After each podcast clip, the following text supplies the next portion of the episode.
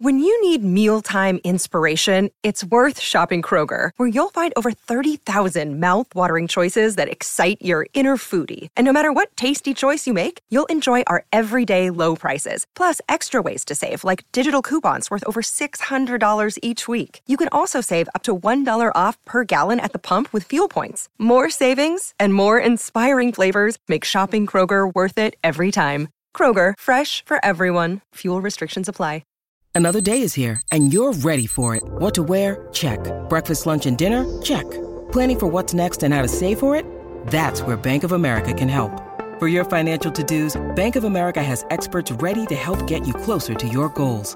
Get started at one of our local financial centers or 24-7 in our mobile banking app. Find a location near you at bankofamerica.com slash talk to us. What would you like the power to do? Mobile banking requires downloading the app and is only available for select devices. Message and data rates may apply. Bank of America and a member FDIC.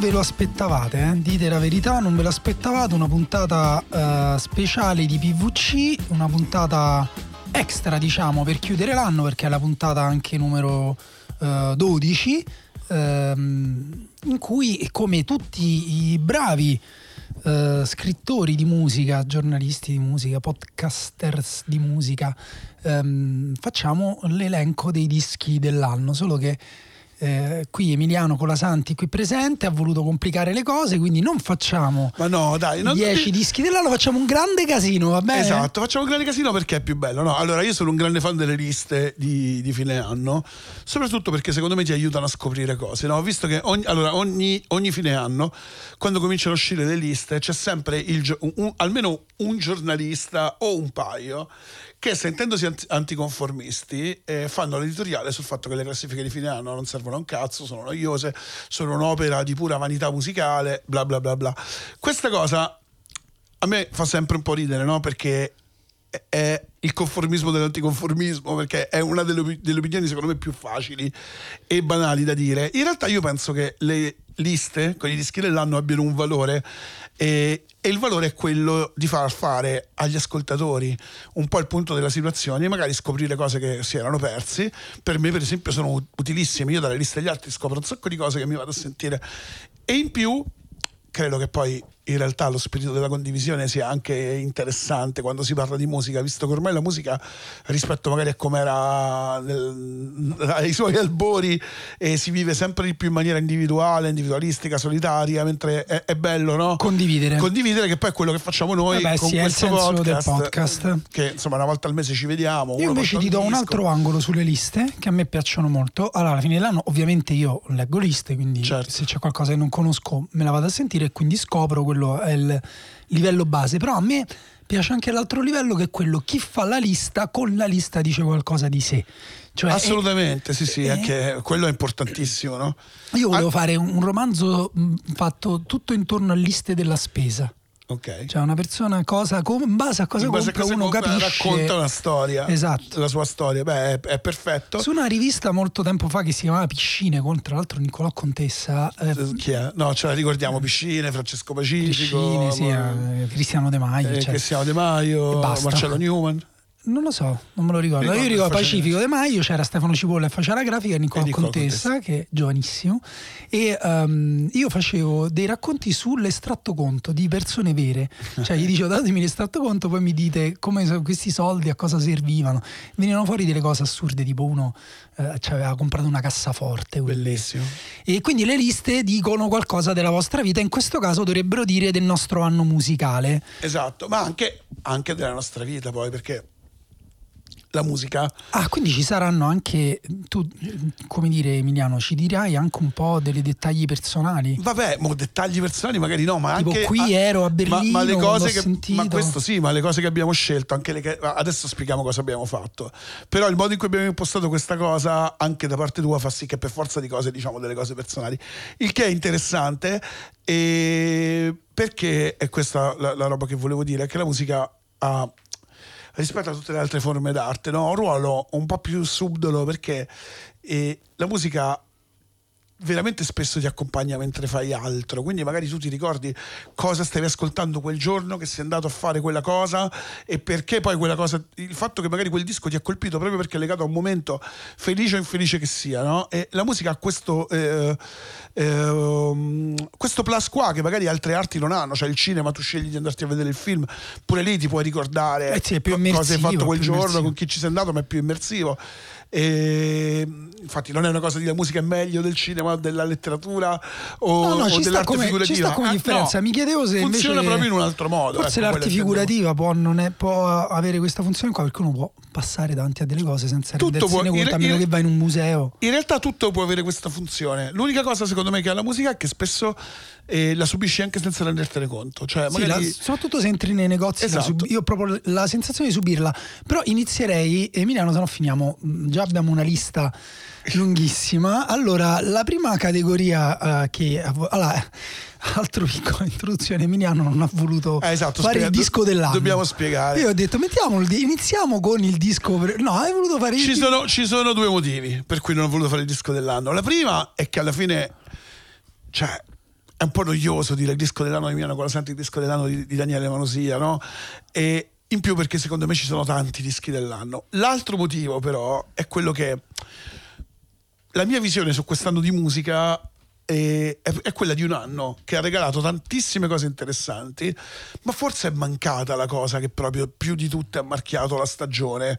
E poi stiamo parlando di una cosa che è completamente soggettiva. Eh, infatti mai- questo tu lo dici più come oggettiva. osservazione, Sì, diciamo, sì, macro. Sì, sì. Non è- come persa. Io a livello personale ce l'ho un disco dell'anno. Beh, ma quello poi, Poi ne parliamo. Esatto, poi lo puoi dire, ma in realtà poi secondo me anch'io ce l'ho e, e- e verrà fuori, cioè si capirà. E la cosa che stavi dicendo tu, che è importante da sottolineare, è che appunto un po' come se fosse la notte degli Oscar. Questa è la notte degli Oscar di PVC. Abbiamo eh, letteralmente dato delle categorie, eh, che sono delle categorie, diciamo, fenomenologiche e particolari, nel senso che non sono proprio categorie scontate, cioè non è il miglior disco hip hop, il miglior disco jazz. E... Che però lo sai che mo che ci penso potevamo fare così forse. Ma ci stanno pure, dai, secondo me c'è scherzo. tutto, comunque c'è tutto. Prima categoria, C'è disco che Emiliano ha chiamato disco mio padre, come quando sui meme uno commenta una cosa tipo mio padre. Sì, sai che papà. adesso, adesso i giovani per dirsi tipo che per dirti che tu sei figo o che qualcuno è figo dicono mio padre, mio zio, mio cugino, mio Forse era fratello. iniziata tipo con adottami, una cosa del Sì. genere, poi è diventata mio padre. Vabbè, Sì. Quindi disco mio padre. era boiosissima in realtà, eh, però... Metti, metti in sottofondo un disco mio padre. Allora, metto il tuo disco mio padre, se c'è... Se, che è uno dei miei, fondamentalmente anche uno dei miei due dischi dell'anno, nel senso se proprio avessi dovuto dire quali dei due dischi ho sentito di più, uno è quello dei Blur, The Ballad of, of Darren, scusate se pronunciamo male, qualcuno ci ha criticato, sono quasi Però The indeciso. Ballad of Darren penso fosse pronunciato Darren, bene. vedi tu già io- Darren. eh, ti sei sforzato sulla Certo. D. Già. Sì, sì, perché io sono No. cresciuto con Allora- io sono cresciuto con NTV, no? Dove pronunciavano tutto male, però facevano la R. Esatto, no, però dovete capire che a Roma se tu pronunci troppo bene ti danno del frocio, quindi dobbiamo Esatto. pronunciare male eh, apposta, non per questioni di macismo, ma per, di rispetto popolare, insomma. E The Ballad of Darren, mm, un disco che credo non sia piaciuto a tutti, qualcuno ha detto che Blur sono un po' rincoglioniti, che forse sono migliori dischi di Damon Albarn- solisti. Io ci ho trovato almeno due o tre canzoni però che ho sentito a stecca, tra cui questa The Hates, che sentiamo vagamente in sottofondo, che per me è direttamente paragonabile a True Love Waits dei radio, cioè ha avuto su di me quell'effetto là, cioè l'ho sentita a stecca quando volevo essere triste, proprio Allora, forzatamente triste. questa è anche la mia canzone di questo disco. La mia canzone preferita di questo disco, quindi è esattamente lo stesso pezzo che avrei scelto anch'io. E anche a me è piaciuto molto. Cioè, è proprio il disco che mi ricorda quest'estate, perché è uscito a fine luglio, ha, ha veramente segnato un periodo. E mi fa ridere la cosa, sono meglio i dischi solisti di Damon Albarn perché in realtà forse è il disco dei Blur che più di tutti Sembra un disco solista un di disco solista di Damon vero. Albarn. E a me è piaciuta molto per dire la scelta di fare a più di 50 anni, cioè è un disco di una band e, e lo senti che è di una band, cioè lo senti che sono in quattro che suonano, più magari poi le incisioni di archi, le robe, ma si sente che sono quattro persone che suonano, al tempo stesso non si mettono per forza a fare i super giovani ed è un disco quasi da, da, da, da crooner, da cantante confidenziale. È un break up album e, e- e quindi ha anche la sua, la sua ragione emotiva.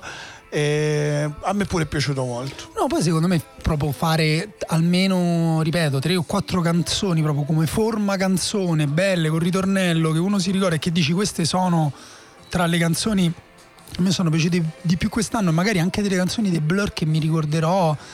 Cioè, boh, non, non l'avrei dato così per scontato nel 2023 parlando dei Blur. Ah, io sono d'accordo con te e... E mio padre, quindi per questo, tu perché mio padre... eh, Allora, Blur- io per lo stesso motivo, nel senso che avrei messo anch'io i Blur o forse avrei messo i Wilco, un altro disco che mi è piaciuto molto, ma ne parliamo dopo perché poi tu gli hai... ass- Gli ho dato un'altra categoria. Esatto, gli hai affibbiato un'altra categoria. E ripeto, qui è successo che magari parliamo di dischi, ognuno ha messo i suoi, non abbiamo voluto ripetere, ma in realtà, almeno nel, nel mio caso, molte cose che hai scelto tu mi piacciono molto, l'avrei probabilmente Anche- messe anche anch'io, quindi le condivido. Blood Red e Sit Down for Dinner, che è un altro disco che a me è piaciuto tantissimo. Più o meno la ragione no, è la stessa dei Blur, gruppo eh, antico, i Blur Red non si sono mai sciolti, però è un gruppo che ha cominciato a fare i primi dischi all'inizio degli anni 90, gruppo che aveva superato già da un bel po' la sua fase diciamo eh, artistica migliore eh, ed era considerato un po' in un momento decadente della propria carriera. In realtà eh, questo disco secondo me è perfetto. Ci sono una serie di canzoni molto belle. Il sound è da paura e in più mi ha fatto venire una voglia matta di ascoltare i Blurry Dead che mi sto portando dietro perché sto consumando i loro vecchi dischi per touch and go in questo periodo. E mm, la, la cosa bella di questo disco è che come tutti gli album dei Blurry Dead è un disco che magari ha una eleganza formale che poi in realtà nasconde eh, diciamo degli aculei nasconde eh, delle asprezze. Quindi è un disco che sembra in superficie molto pettinato ma poi rivela avere anche un'altra natura te la dico così l'ultima canzone del disco si chiama Via Savona che è una nota via di Milano piena di ristoranti Bello. eh, vicino diciamo alla desa- all'area del- de- della design area della città e, e mi ha fatto ridere anche questa cosa qui Mi hai fatto scoprire un disco, cioè allora quando dico uno vede le liste anche per scoprire, in questo caso io scopro nella lista che ho fatto con te un disco perché io non lo sapevo che era uscito un disco di Blonde Red. Questa, allora, domanda, se- sull'editoria sono sicuro escono troppi libri, cioè nel senso è chiaramente una cosa del mercato che è fatta per ragioni sue e che svaluta totalmente il valore di, di quasi tutte le opere che escono. Nei dischi secondo te ne escono troppi? escono sicuramente troppi dischi, anzi forse è più, è più giusto dire che escono troppi singoli, però sì, insomma, escono sicuramente troppi dischi. Basta vedere quelle playlist, no? tipo la New Music Friday di Spotify, quella dedicata alle uscite del venerdì, che una volta era una playlist di 30 canzoni e ora è una playlist di 85 canzoni e non perché 5 anni fa ne uscissero poche, ne sono sempre uscite tante, ma adesso anche il ruolo di chi fa curatela è diventato un po' più difficile, si tende di dare tanti colpi al cerchio, al cerchio e tante alla botte, ma Cioè sono è possibile, secondo più te, è possibile nel- secondo te che escano 85 canzoni rilevanti ogni No, settimana? ri- è difficile dire cosa è Belle. rilevante forse allora. È difficile. Per quanto Cioè, riguarda per esempio invece con i libri sarebbe è più, facile, forse sì. Per quanto riguarda dischi come quello del Blood Dead, secondo me c'è un'altra questione. Che c'è una serie di band che magari hanno rappresentato una era precisa eh, della musica e che sono stati eh, una cosa eh, hype per un momento della loro carriera. Ma adesso semplicemente fanno dischi che magari interessano solo al eh, diciamo così nucleo dei loro fan ed è un peccato perché poi sono dischi belli. In questo caso è proprio un, un- un disco, un disco super bello. E tu grande rispetto perché hai dato il premio disco mio padre e mio cugino. Quindi, Sì, insomma, sì, sì, e io invito proprio ad Miei ascoltarlo zii perché secondo me caso, è passato un po'. Sì, beh, ma loro comunque sono tutti sulla cinquantina, possiamo dire miei zii. Sì, sì, Sì, insomma, sì, fratelli maggiori. Non credo che abbiano l'età. Cioè, secondo me hanno esattamente la stessa età dei Blur. eh. Mio padre è un po' il concetto, dai, non è tanto il ruolo, il ruolo di famiglia. Categoria Poi, successiva. Ammetto No, che vai. questa cosa l'avevamo fatta perché io pensavo che tu mettessi Wilco, così potevamo dire disco mio cugino. Però poi in realtà ho trovato una categoria. Vabbè, mo ne parliamo dopo, una categoria che forse ci sta secondo me meglio. è più adatta. Eh, invece, categoria successiva: Allora- disco per sollevare i pesi. Allora, in realtà te ne ne avevo messa un'altra. Ah. Perché secondo me questo disco qua, questi dischi mio padre, cioè questi grandi ritorni del passato che ci sono stati, e ci danno la stura per parlare di un disco per me bellissimo che io ho nominato miglior disco dall'aldilà, proveniente dall'aldilà, che è Questo lo hai inserito fuori, Sì, pro- te, lo, te lo- fuori te- programma. te l'ho detto prima di cominciare. Però Disco dalla-. Ah, sì, ok. Che è l'ultimo album di Sparklers che si chiama Burn Machine, che è un disco postumo eh, che è stato diciamo eh, portato a termine. Ma Mark Linkus insomma eh, si è suicidato ormai parecchi anni fa, se non mi ricordo male, nel 2008. Questo disco è stato portato avanti dal fratello e dalla madre insieme ad alcuni amici di Mark Linkus, tra cui eh, Jason Lytle dei Grandaddy, ehm, eh, di cui insomma la, la cui mano si sente secondo me almeno in una canzone dove c'è addirittura la sua voce che fa i cori. Poi Sparklers e Grandaddy in qualche modo erano fratelli, si può dire, no? erano band vicine di un periodo, di un periodo vicino. E a me questo disco è, è piaciuto un sacco per una ragione. Quando viene annunciato un disco postumo è naturale pensare che sia una roba mezza brutta, no? Poi adesso in, da- in epoca di AI sei proprio portato a dire vabbè, chissà. Ma è postumo oppure finto? No, no, è vero. No, no, vero, dico in epoca di AI, no? vero. Eh, Effettivamente. esatto, ti chiedi quella cosa lì. No, allora, questo è un disco che quando è uscito ha fatto, mh, co- come dire, delle onde. Nel Sì. senso, la gente dice, oh, è uscito... Ma è be- oh, ma è bello, ti dicevano, perché appunto non c'era... C'era l'aspettativa comunque potessi un minimo deludere, anche Sì, proprio per l'affetto. fossero poi fegatelli, no? Esatto. dire, sono cose che lui ha scartato. Invece è proprio un bel disco. Disco dall'aldilà, tra l'altro, categoria a cui può, eh, che poteva vincere solo lui. Non credo Eh ci sì. siano altri dischi Eh sì. Postumi tirati fuori. E, mm, E infatti l'ho messa apposta solo per premiare però Sparkle. questa cosa del, del- dell'AI eh, la uso per farti un'altra domanda. Si sta trasformando lentamente in una mia intervista di Emiliano. Ma Ma è come la mia a te comunque bella. uguale. No, però mi, mi interessa la tua opinione su questo perché ne abbiamo parlato l'altro giorno con eh, Emanuele, Marco, eccetera. E abbiamo parlato appunto. La, la domanda è: ma mh, adesso che ehm, l'intelligenza artificiale è in grado, ad esempio, di scrivere, che ne so, un libro di Moravia ehm, perfetto che persino un critico di Moravia non riesce a riconoscere dall'originale, tu, un, eh, chi è il tuo scrittore preferito morto? Ma forse scritto mio figlio morto, ma Italo Calvino. Italo Calvino. Un, però Italo Calvino era particolare perché Eh. era sempre legato al concetto, all'idea. Prendiamo un Esatto. più un narratore, so, Eh, Bolagna. Però, per esempio, anche David Foster Wallace è un altro No, che no, me difficilmente lo puoi. Però metti- Ma anche Bolagna difficilmente lo Però puoi metti fare. che invece ci riesce, cioè nel senso, i persino i critici ti dicono guarda, sì, è indistinguibile. eh." Te lo leggeresti un libro nuovo di Bolagno fatto dall'intelligenza artificiale e, dato che parliamo di musica, ti sentiresti, dimmi chi è, chi è il tuo cantante morto tragicamente, che ne so, Carco Bain, Ah, ne il nuovo disco dei sì. Nirvana. Allora, è, è una domanda veramente spinosa. Cioè, te lo sentiresti? Sarebbe interessante sentirlo o e poi parallelamente Allora, probabil- avrebbe successo perché secondo me Secondo me alcune cose successo, avrebbero sì. un grande Allora, successo. probabilmente per curiosità lo ascolterei. E forse il libro è più difficile, avere voglia di leggere un libro che sai che non è stato Beh, scritto oddio, però immaginati altri tre libri sul. Signore degli Anelli. No, certo, certo Scritti sì, lo- come se fosse se lo Tolkien. leggerebbero tutti, sì, hai ragione.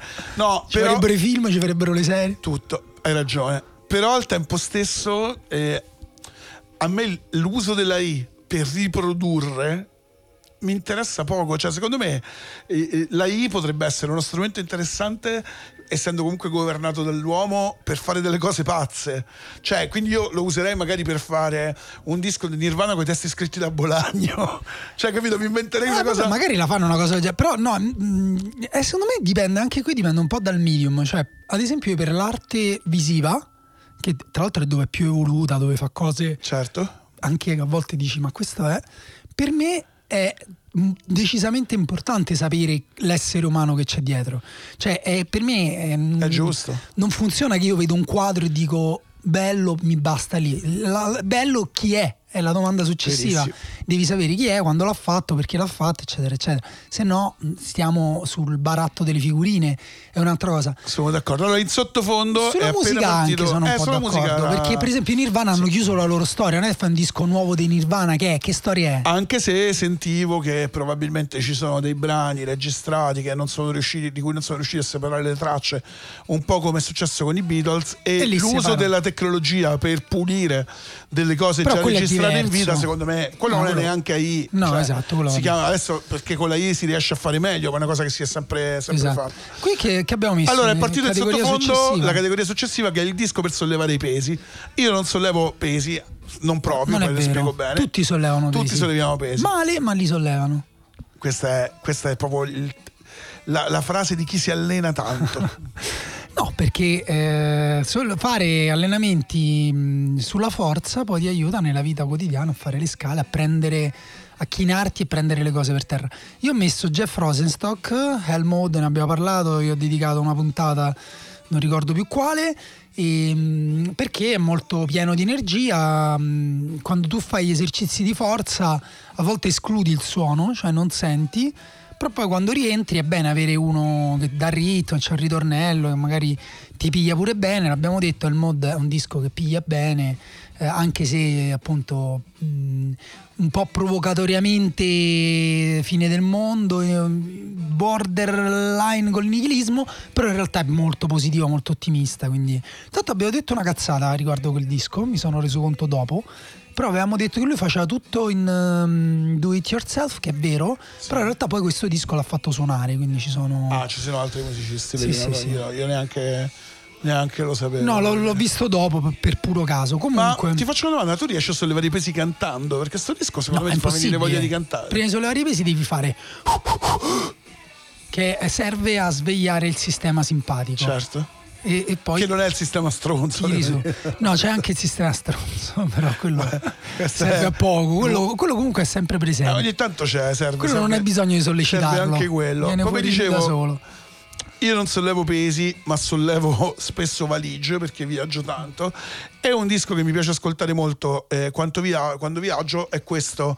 eh, Imagine this is a high dimensional space of all possibilities, titolo lunghissimo, di James Holden, che è un po' il fricchettone preferito di tutti i fricchettoni, che dopo un paio di escursioni in ambiti un po' magari più free jazz è tornato diciamo a pasteggiare col l'elettronica con i synth modulari con quella che è un po' la sua materia primaria. Questa canzone secondo me è molto bella si chiama ehm, Contains Multitudes è un brano che dura 9, minuti eh, però dà molto diciamo quello che è lo spirito del disco. Tra l'altro James Holden è uno degli artisti che ho visto dal vivo a, alle Gas V che ho scoperto ieri poi mettendo in fila queste categorie eh, prima di fare la puntata che mi ha veramente infu- eh, influenz- influenzato negli ascolti di quest'anno il Gas V cioè sia i dischi che ho ascoltato prima di andare perché poi li- eh, quegli artisti li trovavo lì sia di gente che poi di cui ho visto il live e tanta roba è finita tra le mie cose, tra le mie cose preferite dell'anno. Questo disco di James Holden, secondo me, è letteralmente una delle cose migliori di elettronica ehm, del 2023. Non è neanche definibile come un disco di elettronica, secondo me, perché poi è molto più vario, cosmico, dentro c'è, dentro c'è di tutto. E appunto, a me io prendo molti treni. Prendo molti treni e metto continuamente delle valigie nella cappelliera, non mi abituo mai a mettere le valigie per terra, come fanno in tanti. E, e questo per me è proprio un bel disco da ascoltare in treno. Io quando ho letto disco ehm, per la valigia pensavo che intendessi per fare la valigia da mettere in sottofondo che invece No, no, invece proprio- no, è proprio, è proprio No, dedica- quando- dedicato a quando viaggio. Quando viaggio ho l'ansia, non riesco, spesso non riesco né a sentire né a leggere né a guardare film. Sto in treno e non faccio nulla. Invece è uno dei posti dove io ascolto più cose tra musica e podcast. Anzi, essenzialmente viaggiando tanto, cioè quando la gente mi dice: Ma tu come fai a ascoltare? Ma tu quante ore dormi? Io penso, dico, guarda, io viaggio un botto. È lì che. Cioè in aereo, in treno. No, a me questo capitava quando mi spostavo con i mezzi per andare a Eh, scuola, anche quando quello, scuola anche lontana. infatti- Però in treno proprio mi mette proprio l'ansia al treno, cioè proprio andare lontano con questa cosa che se Ah, si rompe me- non a me torno inve- a me indietro. invece piace moltissimo. Che può fare 3-4 ore di ritardo, sto qua incastrato. Quello sì, però fa anche parte del gioco. Non lo so, a me, a me- a me piace moltissimo.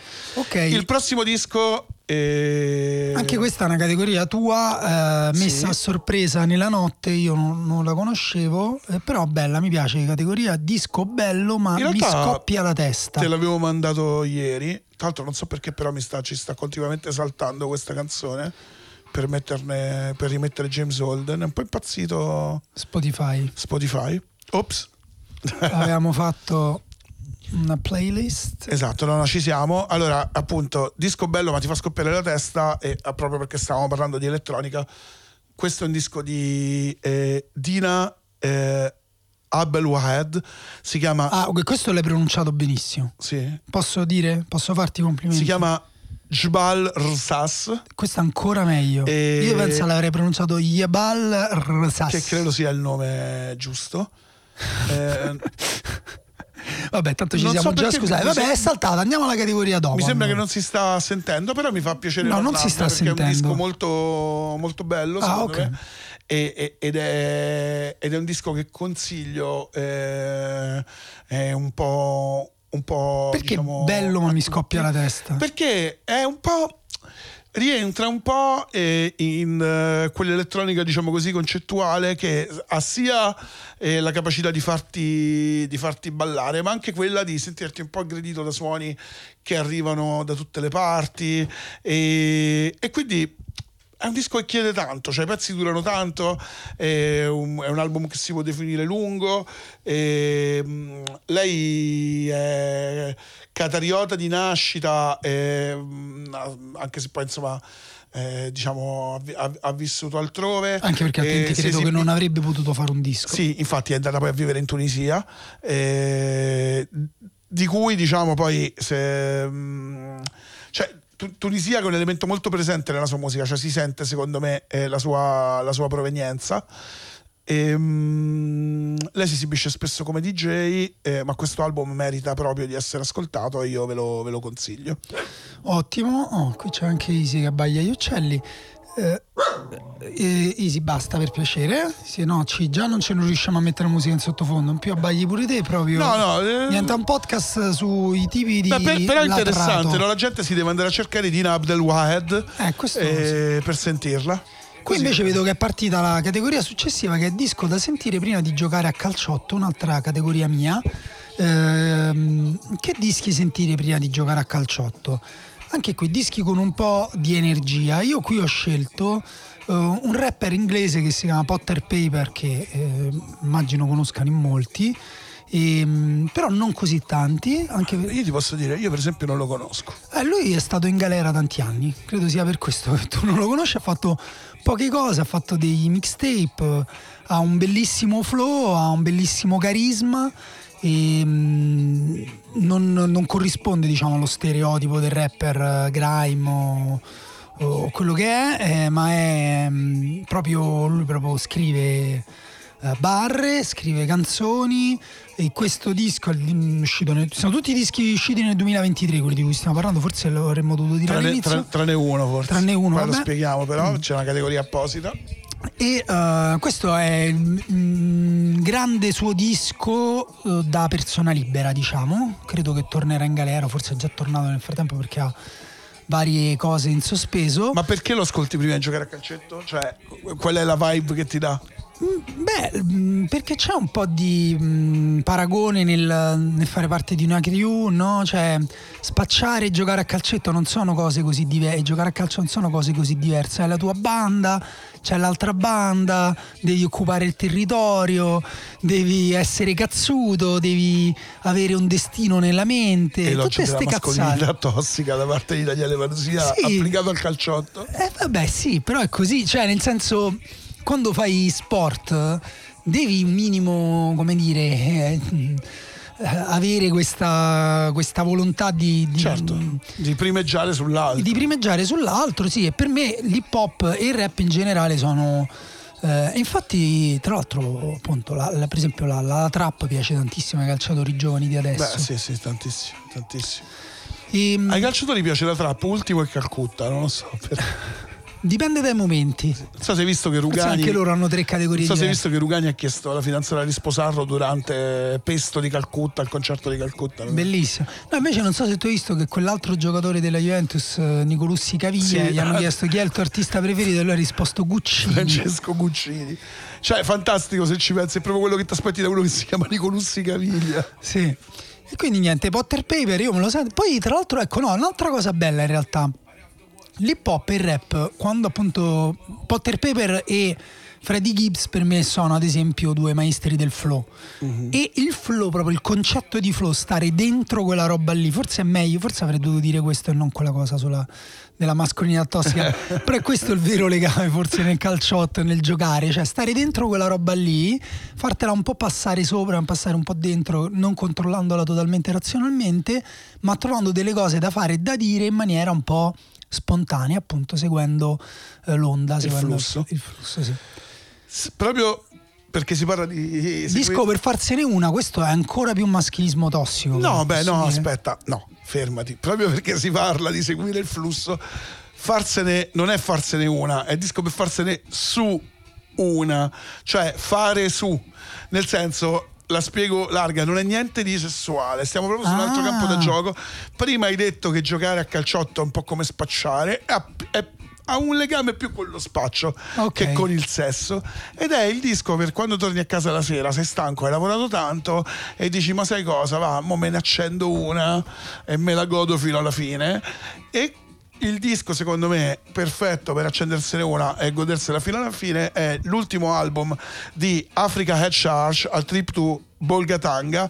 Africa Head Charge è una leggenda del dub inglese eh, che sono tornati quest'anno dopo diversi anni di silenzio con un disco che secondo me è bellissimo ed è anche riduttivo eh, chiudere eh, questo progetto eh, solo al genere dub perché in realtà è un disco che ha radici ben salde eh, ne- nell'Africa, eh, nell'afrocentrismo ed è un super trip da ascoltare.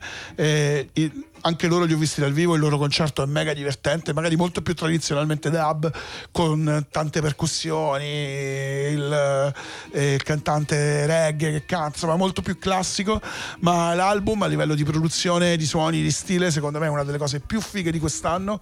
E ha sempre a che fare con la categoria vecchi che ritornano a fare le cose belle, però insomma per me è notevole. E se ogni tanto vi fate qualche canna, ecco, ve lo consiglio di ascoltarlo in quei momenti lì. Allora, Bolgatanga è una città in Ghana, anche conosciuta come Bolga, e mm, magari ti interessa sapere che il cibo principale lì è il tuo zafi.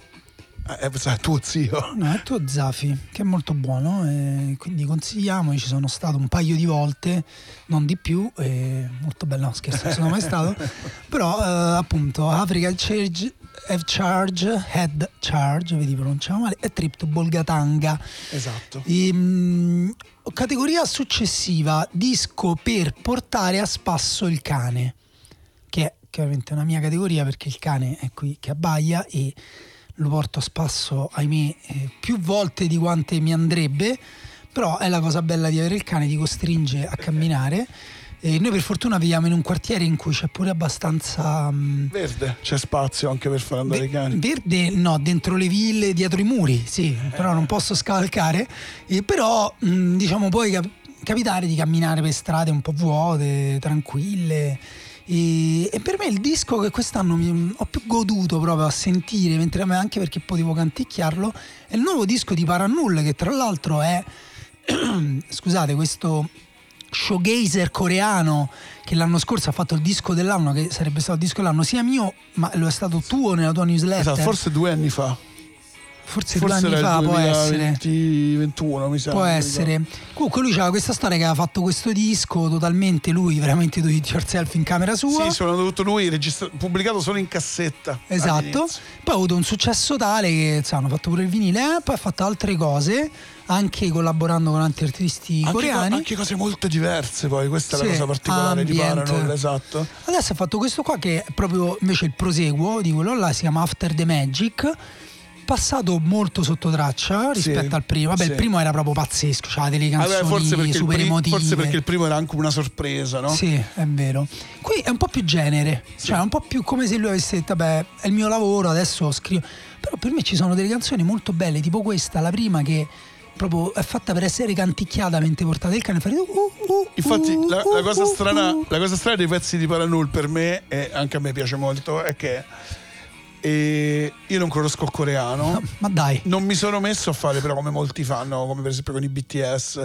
Non so, c'era eh, Michela Murgia che addirittura si è imparato il coreano perché stava in fissa con i BTS e voleva capire i testi. Quindi Pazzesco. ci sono persone che per l'amore della musica fanno anche questo e Baricco no, perché Baricco ha detto che, che era scr- contro tutto quello che diceva Michela Murgia, quindi Baricco non gli piacciono Non i gli BTS. piace i BTS. E non ha mai imparato il coreano. E invece eh, la cosa che c'è questo disco che secondo me pur non capendo niente di quello che lui canta mi riesce a colpire a livelli emotivi che è strano e l'altra è che appunto è pieno di melodie canticchiabili ma proprio Sì, sì. tantissimo canticchiabili Fischiettabili, sì, sì, ma è proprio la sua qualità, cioè quella che effettivamente dici, vabbè, ma cioè, fammi capire, cioè fammi mh, vedere se ho capito di che parla questa canzone, perché sono sicuro di averlo capito, anche se appunto mh, non lo sai, non, mh, non ho neanche mai verificato, però ci sono effettivamente delle canzoni, sia in questo, ma soprattutto nel primo che si chiamava, non mi ricordo, e quello più di Sì. successo, come si chiamava? Forse proprio Paranol No, eh, mm, c'ha un titolo più. Vabbè, mo lo, lo cerco, però lì soprattutto c'erano proprio delle canzoni commoventi, c'era quella lunga 10 minuti esatti, che proprio ha aspettato proprio che il cronometro arrivasse a 10 minuti per, per bloccarla, che era. si chiamava To See the Next Part of the Dream, Sì, che era del giusto, 2021. giusto E mm, White Ceiling è quella che dicevo di 10 minuti, cioè proprio super commovente, super. Quindi per me va bene, insomma, non devi stare a sentire i testi, puoi portare il cane, puoi fischiettarla. E tu invece, Giuseppe, non avendo No, un cane. aspetta, no, prima, prima del disco. Ah, è vero, perché questa è pure una categoria a C'è, c'è un'altra categoria a sé, un po' come Sparklers, perché quest'anno, eh, adesso Easy si arrabbierà, probabilmente comincerà ad arrabbiare. Eh, quest'anno non c'è solo un disco per, posta- per portare a spasso il cane, ma c'è anche un disco per quando ti muore il cane. Nel senso che Space Heavy, l'ultimo album di King Cruel, che io ho letteralmente consumato a marzo, non ho ascoltato altro, e, ehm, è un concept interamente dedicato alla scomparsa del suo cane. E sul resto c'è poco da dire, nel senso che Cruel lo conosciamo tutti. È uno talmente bravo che spesso ti fa incazzare per quanto è bravo, perché sembra sempre che vuole farti vedere che lui è, mm, è il più figo di tutti, no? Canta con sta voce da crooner iperbaritonale, suona la chitarra in un modo assurdo da jazzista, però fa questi pezzi che poi vanno a toccare diverse corde, tipo per esempio in questo disco ci sono un sacco di canzoni che a me addirittura hanno ricordato i Pavement e a me piace tantissimo. eh, nel 2022 vidi un suo concerto al Primavera dove suonò questi pezzi in anteprima e i visual erano solo immagini del suo cane vivo. perché lui era completamente sotto botta proprio per la scomparsa del cane. Ah, quindi periodo. già era successo, No, no, era appena dedicato- successo. era appena successo e lui usava questa cosa quasi con scopo terapeutico, mi viene da dire. Comunque, c'è, secondo me si potrebbe fare una playlist intera di canzoni o album dedicati ai cani. Per esempio, ti, fa- mm, ti dico una cosa che non tutti sanno, ma la canzone più famosa di Buria, l'Archangel, è dedicata al suo cane, scritta e fatta. di- Scritta, sembra un po' difficile scrivere quella roba, però fatta dopo la morte del proprio cane. Quindi- Beh, ma eh, diciamo che eh, insomma, la morte di un cane che, che- hai avuto per tanto tempo è un evento ipertraumatico. Ne avevamo già parlato nella nostra puntata sui dischi della vita perché tu avevi associato, se non mi ricordo male, a Yankee Hotel. Sì, allora, è vero, è vero, è il mio primo cane. La scomparsa del tuo primo cane. No, Easy, non c'è stato nessun E primo cane, non ti Fiona preoccupare. Apple è un'altra che ha dedicato tante robe a questo, a questo evento. Lei addirittura annullò un tour.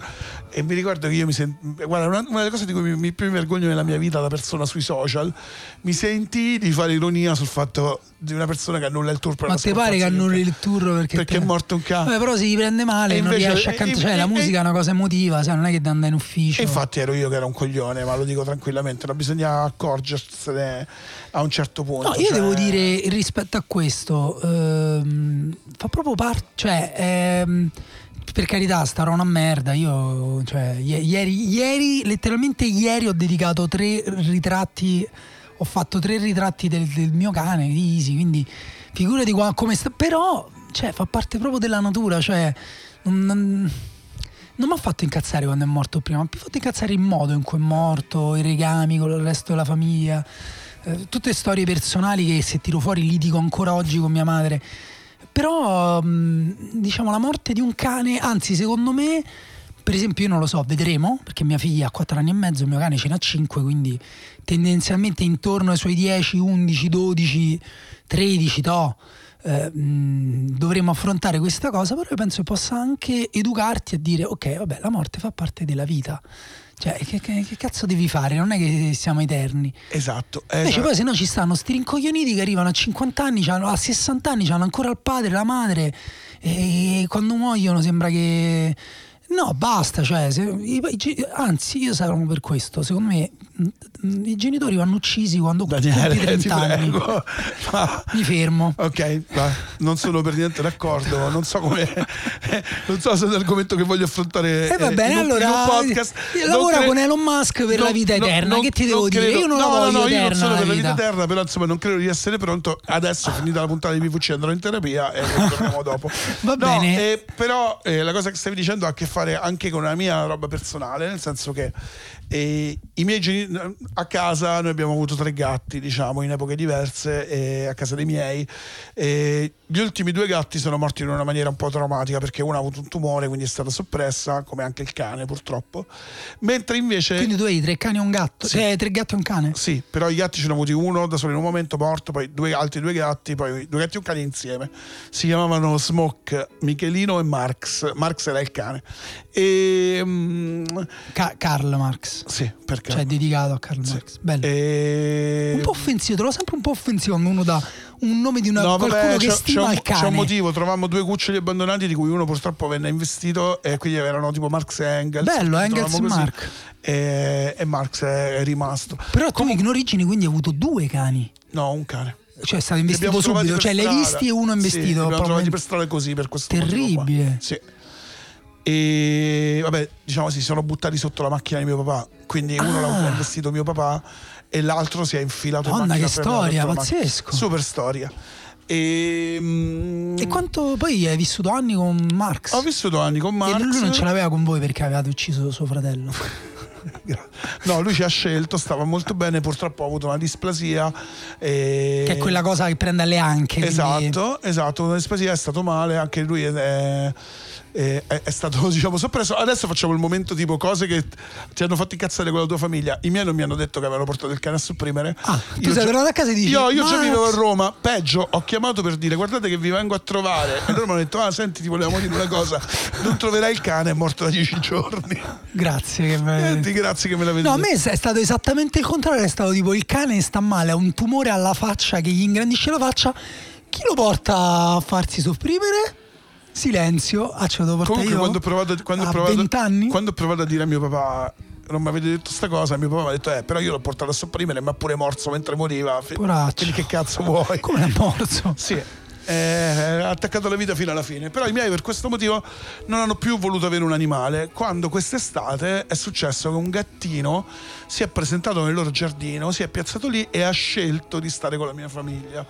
E, mm, quando quest'estate sono passato dai miei, io so- ho completamente perso la testa, ci sono andato completamente in fissa con questo gatto, che poi praticamente si è conquistato tutti gli spazi, cioè da fuori è arrivato al dentro, ormai è totalmente il gatto di casa, e ha vari nomi, nel senso che all'inizio è stato chiamato Coso, e poi mio padre però l'ha sempre chiamato Pasquale, mia sorella a cui il gatto è molto attaccato eh, lo chiama tipo Peppino, a un certo punto si è chiamato Mordicchio perché ti morde, è un, è un gatto che morde, io non so che cazzo di nome dargli, perché tanto ho capito che non si gira in nessun nome, tranne quando lo chiami col fischio o forse quando lo chiami Peppino. O forse quando hai una fetta di mortadella in mano. Su quello di qualsiasi cosa in realtà, ma guarda neanche quello perché ultimamente ha avuto un piccolo pe- cucciolo, un piccolo acciacco e ha capito che nei cibi molli dati in mano gli mettevano le medicine quindi non mangia più dalla mano. È un gatto abbastanza fedente, però il disco per accarezzare il gatto, eh, proprio perché tra l'altro mi è capitato di ascoltarlo un paio di settimane fa, mentre avevo il gatto che per la prima volta è venuto in camera mia e si è messo sul mio letto dei miei mentre ero lì. Di che colore è Eh, questo gatto?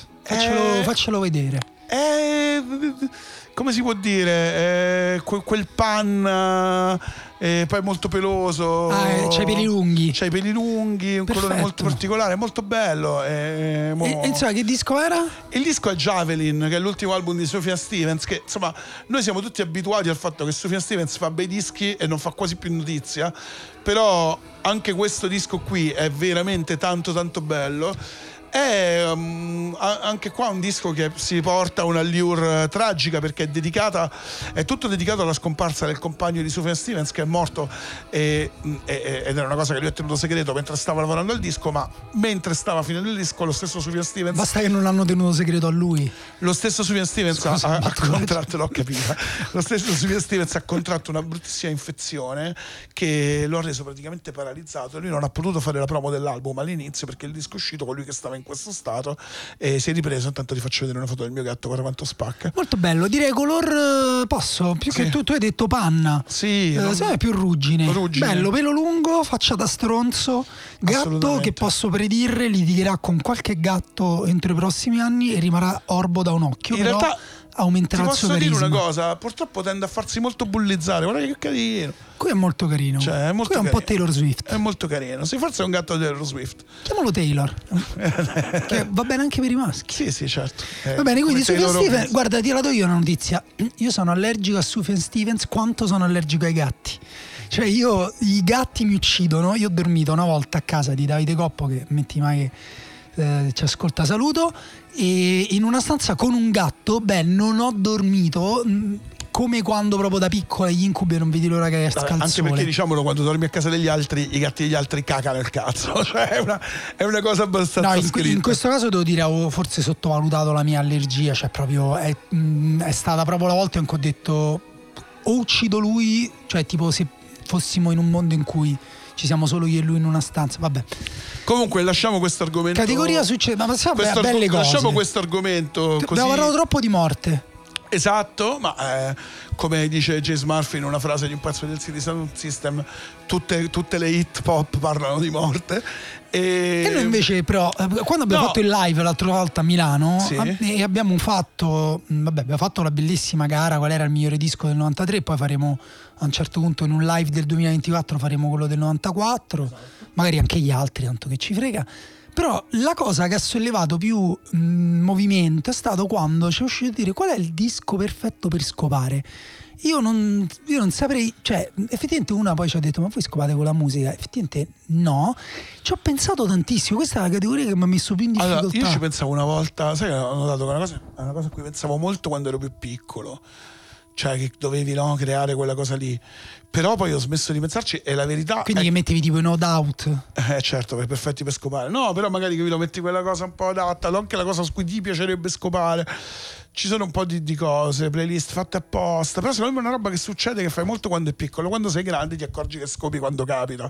E scopi con quello che trovi in sottofondo. A me mi è capitato di scopare anche Certo. con un comizio della CGL in sottofondo. Questa è la cosa che hai detto live a Milano, è piaciuta molto. Eh sì. E, no, però dovevamo scegliere dei dischi. eh, quale metti, il mio o il tuo? Il tuo. Allora, io ho scelto un disco che dà ritmo. Cioè, così, ho scelto solo Travis Scott, Utopia, secondo me uno dei dischi più belli dell'anno. Assolutamente. Forse troppo lungo, nel senso, vabbè, eh, l'abbiamo Rientra nel genere i dischi di dischi di black music eh, che nel 2020, 21, 2024 devono essere per forza lunghi. Sì, mh, non, non so perché, perché comunque ci sono un numero anche piuttosto esteso di tracce che avrebbero fatto di questo disco una bomba totale, una pietra mia. Lo è comunque per me una bomba. Mi- mh, ho rosicato che è venuto, ho fatto quattro giorni di vacanza quest'estate, lui ha suonato a Roma con Kanye West per la prima volta in Italia And I was there. E io no, perché ero in uno di quei quattro giorni di vacanza. E, ehm, però, insomma, per me questo è un bellissimo disco. Ha preso brutti voti dappertutto. Sti cazzi. Ma dai, no, eh, secondo me è un- bel disco. Ti posso dire che sta roba di fare i dischi lunghi, secondo me. Cioè, abbiamo messo un particolare. Travis Scott è uno che ci ha messo 5 o 6 anni per fare questo disco. Probabilmente anche. Cioè, è arrivato a quel punto in cui non riusciva più a fare selezione, no? Cioè, Beh, fai due dischi. O, o anche, o anche probabilmente aveva lavorato su 30 pezzi e noi non lo sapremo mai. Non lo so, però comunque eh, questa è proprio la prima traccia che inizia secondo me con eh, un beat pazzesco, lui c'entra benissimo e Eh, sicuramente è un disco che gasa. si sente tanto Kanye in questo disco. brutto, sì, cioè sì. sembra, secondo me deve ancora uscire il nuovo disco di Kanye del 2023 che sarebbe entrato in qualche punto della nostra lista, ma Sì. Eh, magari entra in quello del 2024. Chissà, eh, perché le cose che ho sentito. mm. Però questo disco è la cosa più vicina a un disco di Kanye che io abbia sentito Beh, da eh, tanto tempo. in questo disco c'è tanto Kanye perché è anche nascosto nei credits ci sono addirittura dei beat come quello di New Jam che erano stati fatti per Kanye e che Kanye non ha usato. eh, Beh, c'è una canzone che è uguale a Black Skin. Esatto, che è quella lì, però c'è, c'è- ce n'è- ce n'è anche un'altra che era proprio un pezzo che addirittura era stato annocciato eh, come, come nella scaletta di Donda e poi non è in Donda ma in questo disco. Quindi è proprio un pezzo di Kanye. Sì, sì. Eh, Vabbè, si sente ed è bello Travis Scott è un po' il figlio di, di- il figlio di Kanye West, cosa che Kanye West eh, non smette mai di rimarcare, a volte come un complimento, a volte in maniera totalmente brutale e non si capisce qual è il rapporto diciamo, tra loro due, se si vogliono bene, si vogliono male, perché cioè, sicuramente si amano ma ogni tanto si insultano e Kanye West non fa altro che dire cose del tipo lui è lo sperma uscito dal mio cazzo.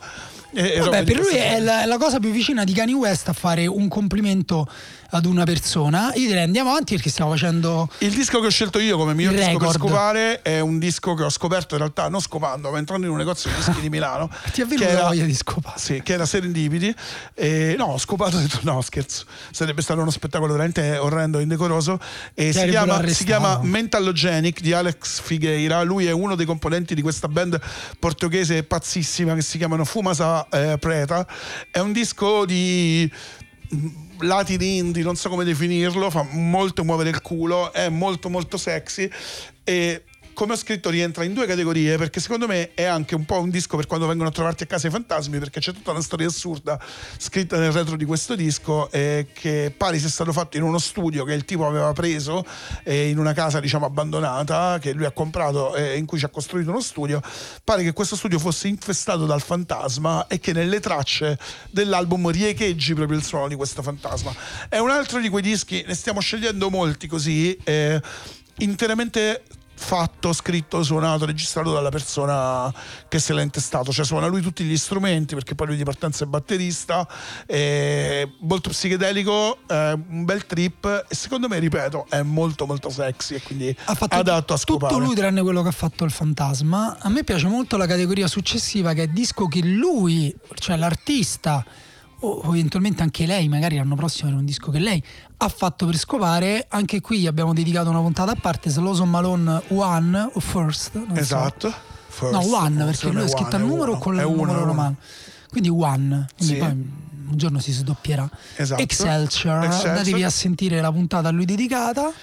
La cosa bella è che a me questo disco è piaciuto tanto. Questo poteva anche entrare in categoria disco di persona antipatica, disco bello di persona In antipatica. realtà sto dicendo questo, non sappiamo che sia una persona antipatica, però noi durante quella puntata abbiamo deciso, essendo figlio di attrice famosa, di jazzista famoso, scuole di musica, fa anche a 27 anni l'artista visivo, le opere sono vendute un sacco, abbiamo deciso che questo qua è uno stronzo. Ma io mi sono fatto talmente, talmente, eh, diciamo così, influenzare da questa cosa che noi abbiamo creato, che quando l'ho visto dal vivo eh, in Olanda mi sono reso conto che aveva, no, aveva la felpa della Juve, cosa che forse va a confermare Giusto. ancora una volta questa, questa, Vabbè, questa nostra Emiliano è tifoso del Frosinone, io mi sottraggo perché so come funziona internet.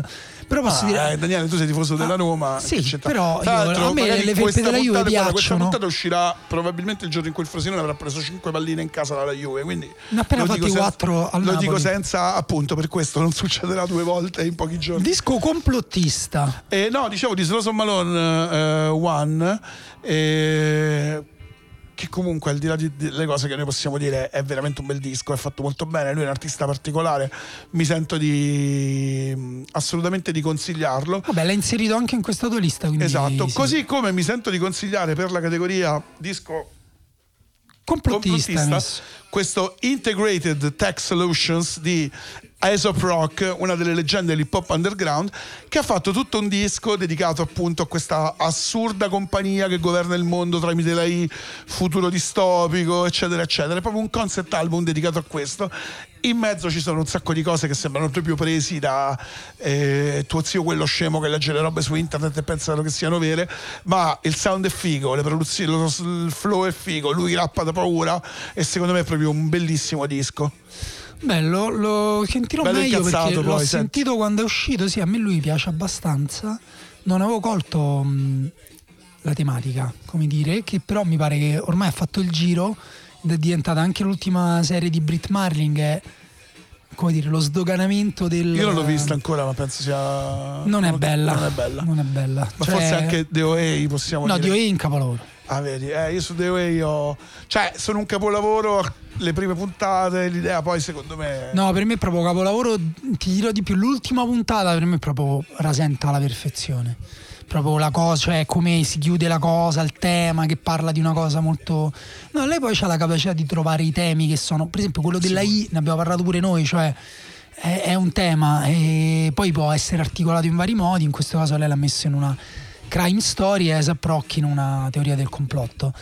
Categoria disco per guidare di notte. Io ho la macchina, raramente mi capita di guidare di notte, però è una sensazione particolare. Adesso citeremo Burial, citerò Burial per la seconda volta, però lui, Eh, anche perché Burial fa proprio musica per fare cose di notte nelle città. lui, le- lui dice che prova le cassette, cioè le sue cose mettendole nello stereo in cassetta, credo, nella macchina girando nella periferia di Londra. Ed è vero che girare in macchina di notte in una città mh, aiuta. Io ho scelto questo disco molto bello, anche questo vecchi che però, come dire, mh, ce, la, ce la sanno. Beh, ce la fanno di brutto. Anche a me questo Esatto. disco è piaciuto tantissimo. Mi ricordo, forse te l'ho addirittura consigliato Sì, io. me l'hai consigliato te. eh, quando registrammo la prima puntata di PVC. Perché io ero indeciso per farlo nella seconda puntata, ma poi facemmo un altro disco che arriverà in questa classifica. il disco è adesso. di John Cale, che Esatto. per chi proprio boh, non sa niente, è l'altra metà dei Velvet Underground, diciamo, cioè la- l'altra testa. Diciamo grande. l'altra metà del gruppo più importante della storia della musica insieme ai Beatles. Esatto, il, il disco si chiama Mercy, c'è anche Lauren Halo, che comunque è un'altra personalità importante, ed è un disco... Beh, c'è un sacco di gente, c'è anche Actress se non sbaglio. Sì, cioè, è un Me disco- lo ricordo proprio super, super pieno di fit, che è anche una cosa strana no? per uno come John Cage. Beh, però sono- lui essendo grande sperimentatore, no? Sì, sì, infatti, c'è Sylvan Esso, ci sono gli Animal Collective, Waste Blood, eh, Eh, i Fatway Family. Ed è un insomma. disco mh, di, come dire, di che crea un- una grande atmosfera, anche lui con la sua voce, però è anche pieno di belle tracce proprio, Sì. di belle melodie. molto bello. Ed è un disco anche drammatico in alcuni punti, però mai pessimista, mai pesante. È un disco appunto che è quasi impalpabile in alcuni punti, cioè che comunque devi concentrarti per ascoltare perché non è non, non vuole eh, cioè non è dire non è uno di quei dischi che, che- che rompe coglioni ecco cioè se Esatto. non lo cioè, devi, fare, devi, devi volerlo ascoltare. Secondo me è proprio un, un bel disco. Non so se è passato sotto traccia quest'anno, non l'ho visto in nessuna No, no, beh, dai, non- secondo, me se ne, vari- secondo me se ne è parlato abbastanza. Magari un disco che poi, appunto, artisti come John Cale, magari adesso non sono più tanto attenzionati, però io sono d'accordo. Eh, nella mia lista, se la farò, ci sarà sicuramente. Quindi confermo che è un bellissimo disco. Come diceva Daniele, ehm, lui, lui va in macchina, io non ho la patente, lo dichiaro senza nessun problema. Mi piace molto però eh, andare in bici, mi piace molto prendermi eh, la bici di notte per spostarmi eh, dentro la città di Roma e- ed è uno dei momenti diciamo, la bici o il monopattino? belli, Perché io ti no, ho visto io so- spesso sul monopattino con quell'aria regale che hanno tutte le persone sul, Sul monopattino, monopattino. sembrano generali a cavallo il nei monopattino, quadri. il monopattino lo uso pochissimo in realtà, a me piace proprio prendere la bici, di notte soprattutto. Il monopattino magari solo per brevi spostamenti se sono in ritardo per fare qualcosa qua nel quartiere, ma cioè, ammetto che il monopattino non mi fa più paura. E poi te lo godi meno, la bici ti puoi mettere, ti puoi mettere le cuffie, eh, di notte vai piano, guardi le cose, est- l'estate è bellissimo. Però fatichi. Te che di- a meno che c'è quella elettrica. Tu che Vabbè, ma anche hai con quella scelto? non elettrica eh, che ho, eh, fatico ed è anche bello faticare. E il disco che ho scelto per guidare la notte, perché l'ho ascoltato proprio così la prima volta e non per altro, è l'album dei Water From Your Eyes, che sono questo duo, secondo me, abbastanza incredibile. Il disco si chiama Everyone Is Crashed. Loro hanno fatto una valanga di dischi eh, per eh, etichette piccolissime, adesso sono passati alla Matador e questo è forse il loro primo disco, diciamo, grosso. Eh, l'album di due anni fa per me era una bomba e vi consiglio di recuperarlo. Però Water From Your Eyes hanno una forma musicale veramente strana perché sono indie rock, sono elettronici, e sono appunto mega notturni.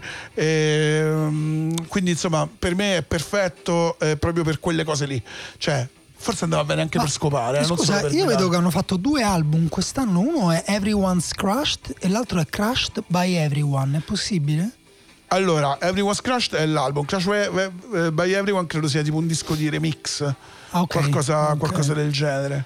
Va bene, comunque li recupererò perché non, non li Sì, sì, è assolutamente, è assolutamente un disco di, di remix. Oh, io ho scelto una categoria invece che siccome mi piace disegnare e mm, spesso metto roba in sottofondo, però se non ho un, um, un umore particolare, tipo mi prende bene oppure sono triste, io, eh, io sento quasi solo jazz. Quest'anno, quindi ho scelto un bel disco jazz uscito quest'anno perché che voi ci crediate o no si fa ancora del jazz, che io ci credo o no in realtà perché io avevo detto, mi sa che era finito nel 60 il jazz e mm, poi mi sono ricreduto, ho scoperto tanti artisti che sono andati anche dopo, Marion Brown, insomma, eccetera. E comunque si chiama Travel il disco e loro sono i The Nex, The, The Nex, Nex, The The Nex, che credo siano un- boh, del nord Europa, se non sbaglio. E, mm, comunque veramente un bel disco, mm, al tempo stesso jazz, al tempo stesso eh, tra il free jazz e il jazz Allora, un po' più canonico. io in realtà credo che siano australiani. Ok, Eh, aspetta, vediamo. A me mi è capitato di vederli anche dal vivo anni fa. Di, mh, insomma, ho diversi loro dischi. Se non sbaglio, guarda, sono abbastanza sicuro. Sono australiani, sono di Sydney. La particolarità dei The Nex è che è una, sono un, un, eh, terzetto eh, che letteralmente fa solo improvvisazione.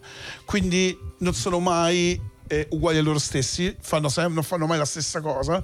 I dischi sono di fatto delle registrazioni live di improvvisazioni fatte in studio e nei loro concerti quello che accade è questo. Quindi eh, sono una delle band, secondo me, lo dico proprio così, più incredibili eh, tra quelle attivi nel contemporaneo e vederli è veramente un'esperienza, ovviamente anche un po' ostica, ma se vi capita, sono stati in Italia tra l'altro da pochissimo, io vi consiglio di andare a beccarli perché sono pazzeschi. Sì, ehm, appunto, batteria, percussioni, chitarra elettrica, ehm, fantastici. E Travel, secondo me, è un bel disco.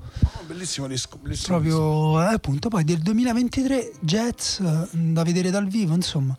E tu invece hai preso una categoria antipatichella che si chiama Antimatichella anche se per- anche- solo perché volevo cambiare un po' perché di fatto si tratta di un disco che ha molto a che fare anche questo con il jazz. Si può dire che è stato un bell'anno per il jazz. Comunque l'album è quello di Aya, Aya o Aja Monet si chiama When the Poems Do What They Do. Lei è una poetessa che fa slam poetry, slam poetry e quindi è un disco praticamente spoken word dove però ci sono dei grandi musicisti che suonano. La vibe è veramente molto figa. La categoria eh, che, che gli ho affibbiato ma è una categoria più autoironica nei miei confronti non nel- nei suoi era disco per sentirsi più intelligenti di quello che si è. Perché è un disco veramente da intellettuali. Però in realtà è, è un- è anche un disco bomba perché le parole sono abrasive te lo ascolti proprio è impossibile non dare attenzione ai testi mentre te lo ascolti. Lei ha una voce pazzesca eh, va un po' in quel solco eh, tracciato negli ultimi anni anche da Moore Mother no? adesso vanno molto queste eh, eh, vocalist jazz che in realtà parlano eh, eh, su tappeti musicali. Appunto va molto la slam poetry applicata al jazz. Però per me anche questo è un disco abbastanza pazzesco e se vi piacciono questi suoni eh, ve lo consiglio a te per esempio Daniele lo consiglio perché sono abbastanza sicuro che possa piacerti con molto attenzione, anche se a me molta di quella roba lì da Murmadera ehm, mi sembra proprio. No, Murmader eh, alcune cose mi piacciono ovviamente, però a volte quando quel jazz diventa un po' jazz, un po' spiritual parlato, eh, mi finisce un po' nella fuffa. è che qua il tappeto musicale secondo me è molto misurato è molto in funzione delle parole cioè sembra proprio uno di quei dischi magari che faceva Gil Scott Heron eh, ai Sol tempi Williams. sì. o Sol Williams anche beh, Sol Williams pazzesco Eh sì, uno, più, eh, magari lui più elettronico, però mi viene in mente più Sì, alfamista anche come anche più nome, performer. eh, eh, a cui a, a Giamone è, è associabile, però insomma io te lo consiglio. Bello, e me lo sentirò perché anche questo è un disco che io eh, ho schivato nel 2023, cioè non- ho sentito tanta roba brutta e invece questo eh, lo dovrò recuperare.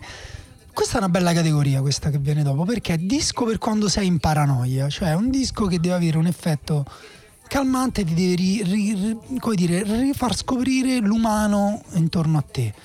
Eh, perché no, la paranoia, eh, gli altri diventano dei E- mostri, invece È bello che io l'ho interpretato in un modo talmente diverso, ma ne parleremo. Qual è il tuo disco? Io ho scelto un disco che non è su Spotify, quindi non so come hai fatto a metterlo nella playlist. Che Eh, è infatti non c'è. Little Black Hag di Buzzard's, eh, cioè no, il disco si chiama Buzzard's Bed, cioè il letto di Buzzard. Little Black Hag è il nome d'arte di Robert Dennis, che ehm, fondamentalmente questo è un disco del 2012, che però gli Io la tengo hanno pubblicato sulla loro etichetta adesso.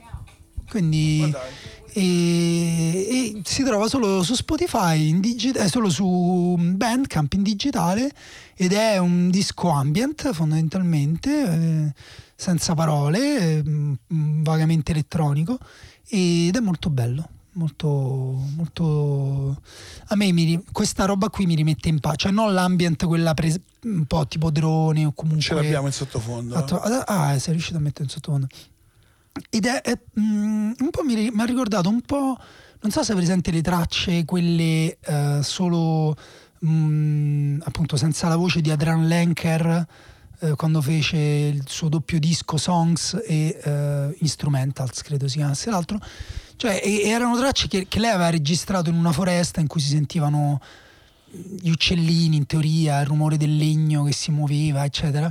E questo è un disco un po', me lo immagino un po' così, cioè fatto un po' così, in questa solitudine silenziosa, con pace da una persona eh, piena di, di bella umanità. Buzzard's Bed, Little Black Hag, andatelo a cercare su Bandcamp perché sennò non lo trovate. Quindi è un disco assolutamente curativo, cioè per te quello scopo lì, giusto? Lo scopo di curare. Sì, più che curativo di mh, bloccare eh, la, la reazione malata, ecco direi così.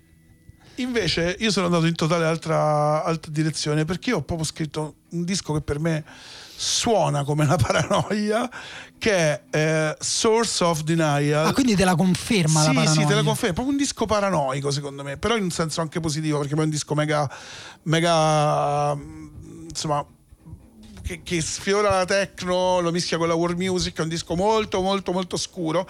Loro sono i Niloxica e sono un collettivo, anzi loro si definiscono un eh, cultural ensemble, ehm, sono un collettivo ugandese, e escono per la Corrupt, ehm, no non mi ricordo perché etichetta escono in realtà, però insomma un, è un collettivo ugandese che fa questa techno scurissima molto percussiva, sono in tanti, anche loro li ho visti dal vivo, il loro concerto è incredibile e l'album che appunto si chiama Source of Denial è un altro viaggione nella paranoia perché comunque dalla paranoia si può guarire ma ci si può ogni tanto ci si finisce anche per starci dentro no, No, no, voglia, per voglia, rimanerci e non scappare poi via da lì. Tantissima Crammed Disc questo esatto Cram e Disc Cram e Disc un'etichetta tra l'altro molto figa che fa musica di, di ricerca. Cioè, a me sembra che la contemporaneità, cioè, mh, quando diciamo queste cose, io sono consapevole che non sto dentro la contemporaneità, cioè mi pare che sia la musica che l'arte visiva stanno tutti nel cavalcare la paranoia eh, del tempo, l'angoscia, che per carità è giustificatissima, che ti devo dire, da quando abbiamo iniziato PVC sono scoppiate due guerre, credo, forse una era già iniziata, cioè, e tutte le giustificazioni che ti pare, però per me l'arte serve pure per trovare altre cose, però effettivamente a volte anch'io sento questa roba, anche solo proprio per entrare in contatto, per non negare, per non ignorare comunque una, mm, una vena che poi diventa anche vena creativa, che probabilmente Esatto. appunto loro mh, pre- usano come eh, fonte la distruttività del mondo, la- eh, e però la, la- la trasformano in cosa creativa. È uno quindi- spirito su cui mi, cioè, diciamo, in cui mi ritrovo e mi sento di confermarlo appieno. E che si collega benissimo alla prossima categoria.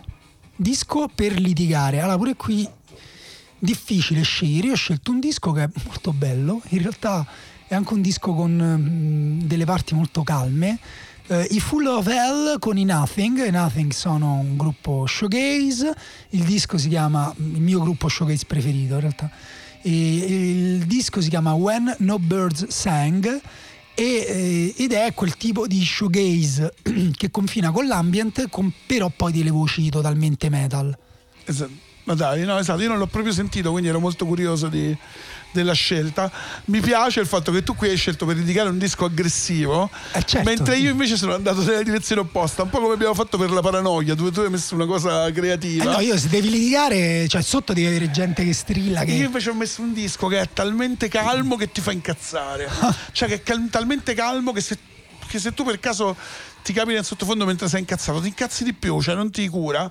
Che è Sun Arcs, è l'ultimo album di Blue Lake, che è questo disco molto strumentale. Lui è ehm, questo chitarrista, eh, solista che, che vive a Copenaghen, eh, si chiama Jason Dungan, cioè proprio di, di, eh, di Copenaghen fa... Andiamo a vedere se fa- c'ha la faccia da cazzo questo fa Jason. dischi, Jason? guarda te lo confermo, c'ha assolutamente la faccia da cazzo e ti dirà una cosa anche di più.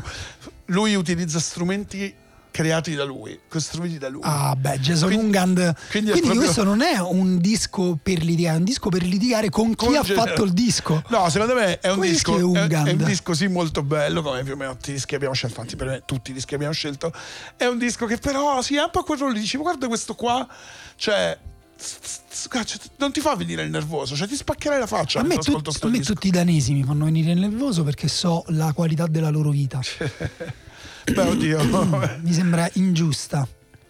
Scusate, un po' di. Anche se io conosco persone che vivono italiane che vivono a Copenaghen e avrebbero qualcosa da ridire. Eh certo, perché loro non sono danesi, non sono nati Esatto, e, in Danimarca. e quindi in queste case da 30 metri quadri con eh, il buio prestissimo, No, non certo. sono proprio felici. Però non sono come Jason Ungand che suona con la sua camicia di, eh, di Muji e dietro attaccati dei collage di eh, astratti geometrici fatti con eh, dei cutout di colori pastello, come se... mh, no, lo odio, lo odio abbastanza. Ecco che io non volevo litigare con lui, odialo, ma sentiti anche il disco perché è esattamente come se lo Ma Malone. certo, ma Anche figurati. lui ha fatto un bel disco, ma sono d'accordo. eh, Anche quando ho visto, quando ho letto danese che suona gli strumenti autocostruiti, ho pensato, ma vaffanculo.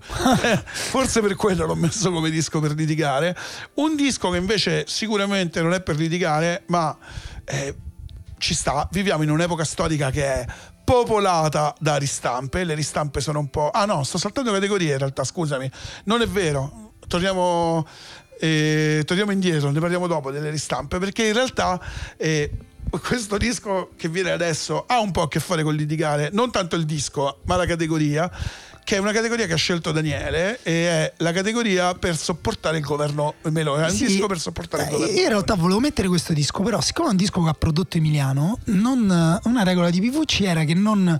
Però per me è proprio impossibile non fare un elenco di dischi dell'anno e anche se è uscito da pochissimo non metterci questo disco che poi sono due canzoni doppie eh, dei cani con i baustelle eh, che non Posso non metterlo in sottofondo, però Poi non metterlo in sì, sottofondo, tanto- certo. Lascia lo stronzo da Esatto.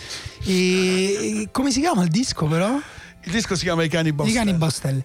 Vabbè, proprio. Beh, In realtà anche la band si chiama I cani perché Certo. non è né un disco nei cani. certo, né va bene, ok, sono i cani eh, con i baustelle e ehm, a me perché mi aiuta a supportare, cioè ho pensato a questa categoria perché ho Tra detto l'altro quando l'hai scritto io avevo pensato a supportare il governo Meloni. No, no, perché cioè io sentendolo eh, ho provato la cosa che provo sempre quando sento dei bei artisti italiani, tipo gli altri dischi dei cani in passato.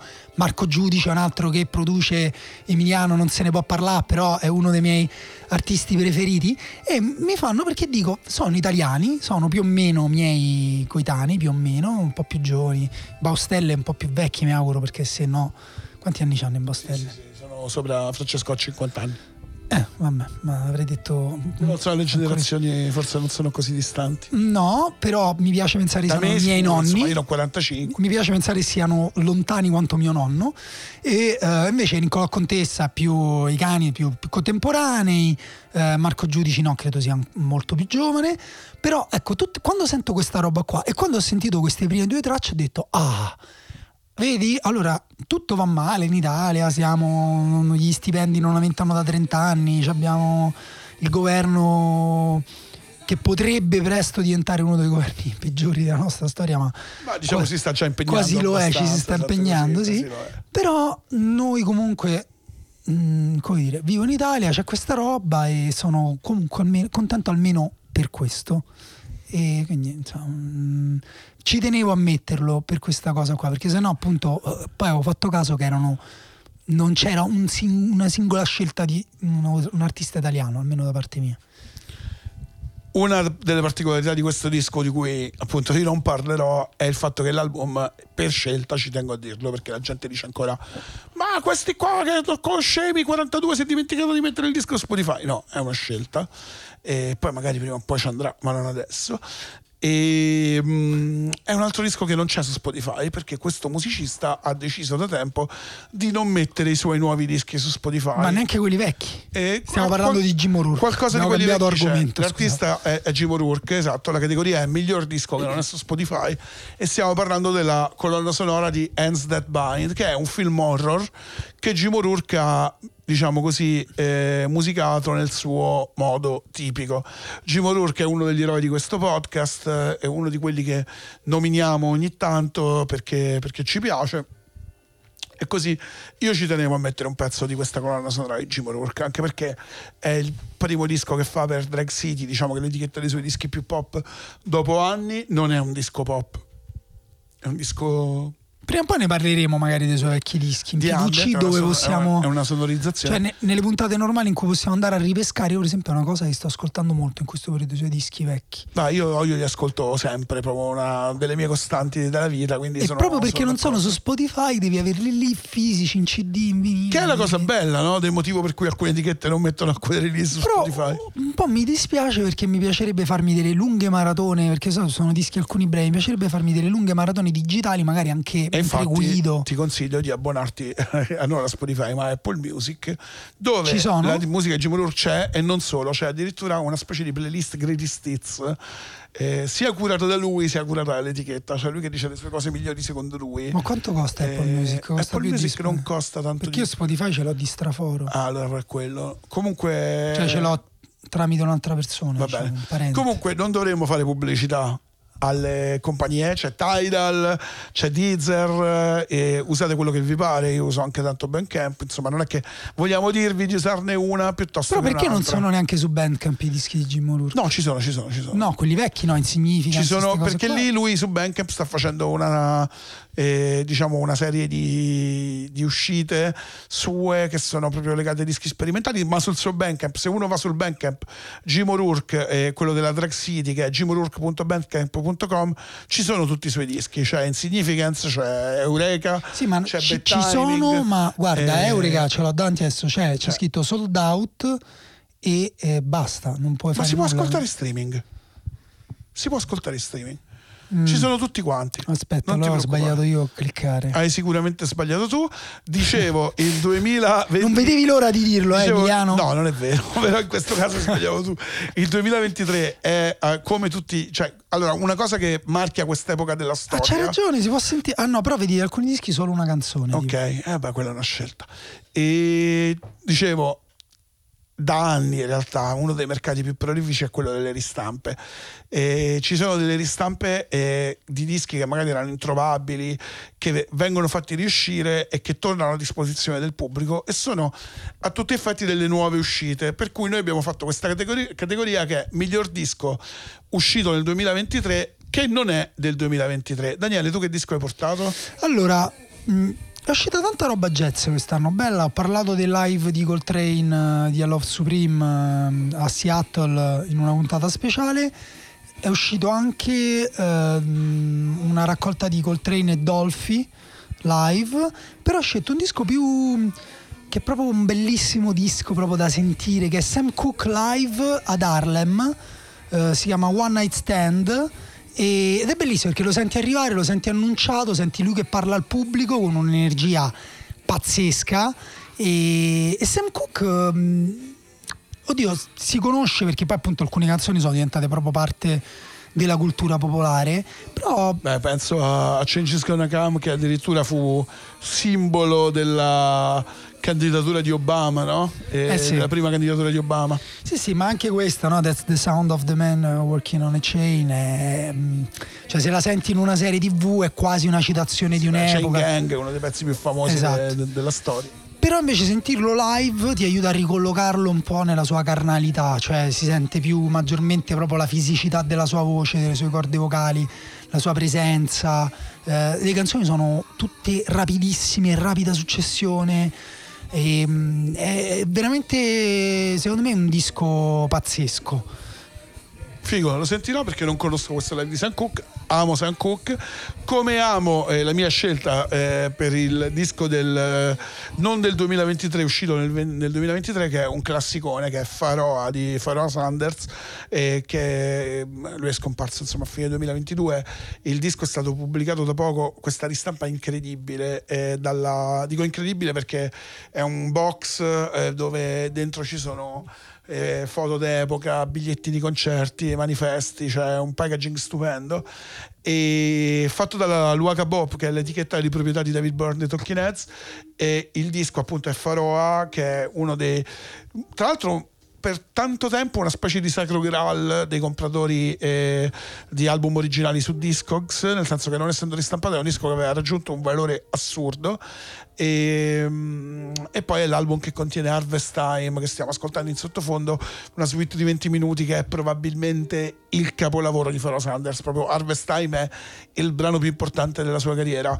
E su Pharoah Sanders abbiamo, Sanders abbiamo delle opinioni discordanti perché a me piace moltissimo, a Daniele meno, a me piace molto proprio il suo essere anche cantante e il fatto che mh, tutte le sue composizioni hanno un'emotività veramente pazzesca e io a questa cosa della spiritualità in musica ci credo e lui secondo me è veramente tanto spirituale o comunque riesce a trasmetterti proprio quel senso di, di ascesa.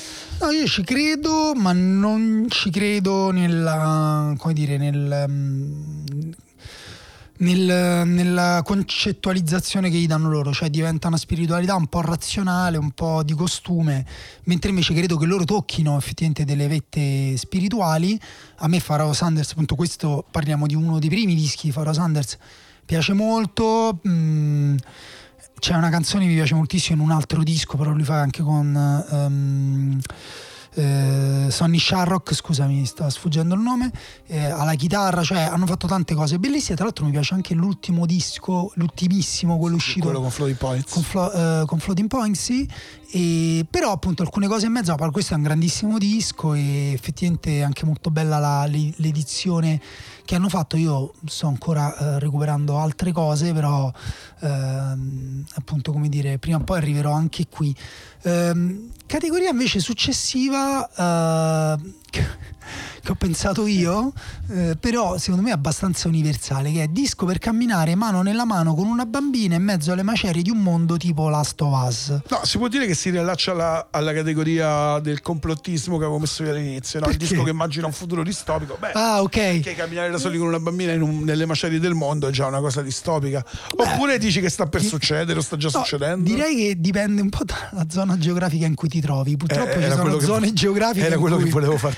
Prima che ci costruiscano dei bei villini al mare, ehm, già è così. Comunque io ho Sì, scelto. tra l'altro, eh, appunto, fa ridere no? che guardiamo queste grandi distopie come delle cose appunto lontane di fantascienza, mentre la realtà eh, che arriva a bussarti alla porta No, vabbè, ma questo- è altrettanto apocalittica. Questo per me anche noi abbiamo modo di sperimentarlo, però, eh? cioè il rapporto tra eh, la distopia invece e la realtà. Cioè, ad esempio, io quando Assolutamente, certo che abbiamo. Qu- quando è scoppiata non- la guerra in, in Ucraina ho smesso di giocare a Call of Duty.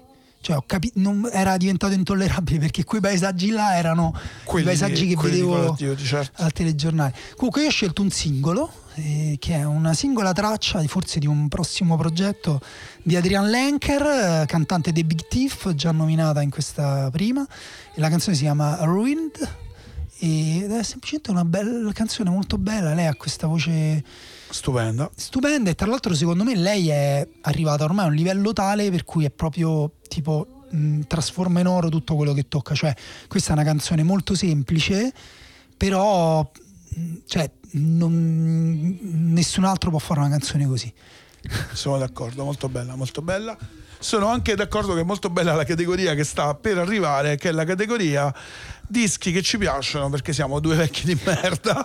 E Daniele, che disco hai scelto? Io ho scelto il, proprio il, monumento ai vecchi di merda nel 2023 che è eh, Everything is Alive degli Slow Dive, cioè il primo disco dopo tanti anni degli Slow Dive. Eh, no, no, dopo 5 anni, 6 anni, cioè non, è, non è il primo vabbè. disco della Vabbè. ce n'era un altro. No, no, certo, certo. Però quando uno dice solo dive pensa sempre no, A quei dischi lì, ai dischi degli anni 90. E, e anche lì a ritrovarsi a dire "Oh, ma lo sai che bello? Lo sai che mi piace?" E a me piace È mega tanto. bello, manco poco. Eh sì, mega bello. Questa è l'ultima traccia di Slab che secondo me è la mh, più intensa la per me migliore. è, è la traccia questa qua. Mentre a tantissimi piace Kissis, che infatti all'inizio ho scelto quella un po' come Beh, poi c'era il video girato a Napoli, quindi per quello. Esatto. Però ecco, Questa me, wave napoletana, no? questo momento di gloria del Napoli spezzato. Scusate, dal Frosinone. sì, volevo dire quello, ma non lo volevo dire. Però ecco, si collega, a parte che questo è un disco, cioè, secondo me post showcase. Cioè, ecco, la cosa assurda è questa. I, i, i Slowdive hanno fatto nel 2023 un disco che per me non- quasi non va definito showcase, mentre c'è un, un enorme, gigantesco revival dello showcase. Pare che tipo abbia fatto più 400% di, Sì, di sì. ricerche. Anche se quello che adesso viene definito showcase è musicalmente molto diverso poi da quello che facevano gli Slow Dive e Sì. Merda di Valentine, è un'altra cosa, no?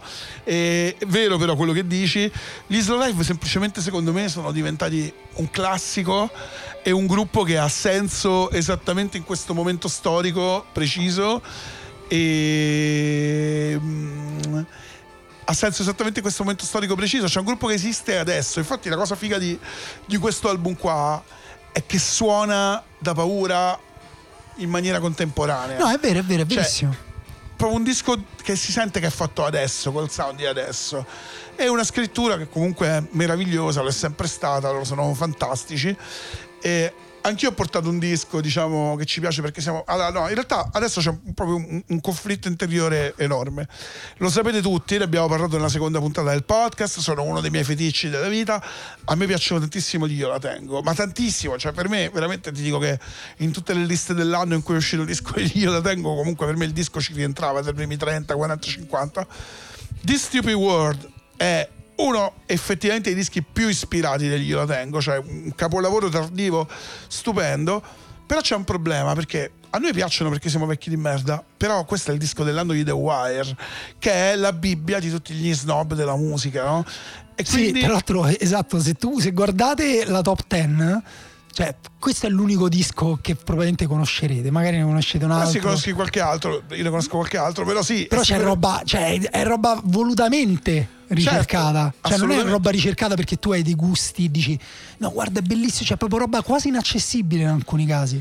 O comunque roba che loro vanno a scoprire, che poi cioè, devo dire che The Wire segna sempre un po' la strada Sì, e anche poi delle cose questo che è un disco che tu fai sentire a mia madre e dici ok, capisco, è musica. E fa ridere, no? Perché adesso probabilmente se, se metti il disco di Glielo tengo nella lista, quest'anno verrai preso per un modaiolo che segue The Wire. Siccome The Wire ha detto che è figo, e ci sta, perché The Wire è una rivista assolutamente credibile, e tu lo stai inserendo nella classifica. Io mi trovo in difficoltà perché per me, appunto, cioè probabilmente io ti avrei detto, Ma sai ne che hai parlato questo- prima, ma non figurati. solo, ti avrei detto che forse questo è il mio disco dell'anno, però io non l'avrei messo per paura di sembrare troppo Mi vecchio. ci hai fatto andare in fissa oltretutto con questo disco, pure io l'ho consumato, poi ho riconsumato quelli vecchi, l'ho ricomprato quelli lasciamo Vabbè, ma glielo tengo, sono. Ogni tanto questo podcast non so se Sono- anche sui sono- nostri ascoltatori fa i danni che fa su di noi. Sono assolutamente un gruppo pazzesco. Su di noi fa un sacco di danni. Anche a me ha cambiato la mia spesa dei dischi già elevata, l'ha segnata profondamente perché ogni volta che facciamo una puntata poi voglio. E poi fai, è Finisco lavoro. quasi sempre a comprare il disco che. È lavoro, devo- Infatti, commercialisti di Daniele Mignano, trovate il modo di farci scaricare i dischi che compriamo perché insomma è lavoro, sono strumenti di lavoro. E, e Guarda, io la vedo domani, la mia Glielo puoi chiedere? E le devo chiedere dei soldi. Allora, disco, tu hai scelto una categoria. Sì, è una, una categoria in risposta a questa qui che è, in realtà è lui qui che è un, di- che è un vecchio di merda, ma ci dà comunque una pista perché è bravissimo e lui è Lonnie Holley che è un, un mito totale, totale, ha fatto questo album che si chiama Oh mio mai, veramente pieno di collaborazioni, poi è uscito per l'etichetta di Boni per la Jack Jaguar, ma Lonnie Holley diciamo dal 2018 quando uscì con Meat è tornato proprio a- alla carica in una maniera veramente eh, cioè, secondo me no- notevole, lui ha questa voce incredibile, cioè la capacità di farti veramente viaggiare e commuovere solo, solo con, la, con la sua voce. È un album pieno di fit perché, come dicevo, c'è Boniver, c'è Jeff Parker dei Tortoise, c'è Rocky Aconè, Sharon Van Etten, e More Mother, che appunto, come ho detto prima, è un po' il suo anno. Questo è un po' l'anno di More Mother, lei è un po' dappertutto. E poi c'è Michael Stipe dei Ram che canta con lui questo pezzo, tra l'altro, che stiamo ascoltando, che è anche proprio la, la, la title track Come- eh, del- del- del- dell'album. Homi Homai. Sì. Ehm, no, un disco di cui anche questo si è, si è parlato moltissimo, effettivamente mh, direi che è uno di quei dischi che segna l'anno, cioè nel senso che ti dici ok, il 2023 è stato l'anno in cui c'è stato quel disco lì. Io, ecco, arriviamo a quello che sarebbe stato il mio disco dell'anno, eh, è il disco secondo me che segna di più l'anno, e, mh, che però ho scelto nella categoria disco per dimenticare le guerre, perché proprio, fa proprio contro quella roba che abbiamo detto, cioè a parte che disco per dimenticare le guerre, ma non è che parla di fiori, dei puffi, de... No, però è un disco so. che nel sound secondo me si porta proprio la presa bene. Si porta la presa bene, però per dirti anche la presa male c'è una canzone, ad esempio, che si- allora, il disco è Cousins Jeff Tweedy l'ha presa male, sono un po' fratelli, no? se- dei, dei Wilco, appunto, e c'è una canzone che si chiama Ten Dead, ad esempio, che fondamentalmente lui dice mi alzo la mattina e sento alla radio, al telegiornale, sono morte 10 persone, non più, lui dice no more than 10 death, sottolineando la cosa, non più di 10 persone come se fosse una cosa positiva, lui sta parlando di una Cioè, sparatoria. come se fossero poche, no? Esatto, Certo. una sparatoria in America, appunto, sono all'ordine del giorno e poi dice torno a letto. Quella, per esempio, è una canzone molto pesante, però ha tantissime bellissime canzoni dentro.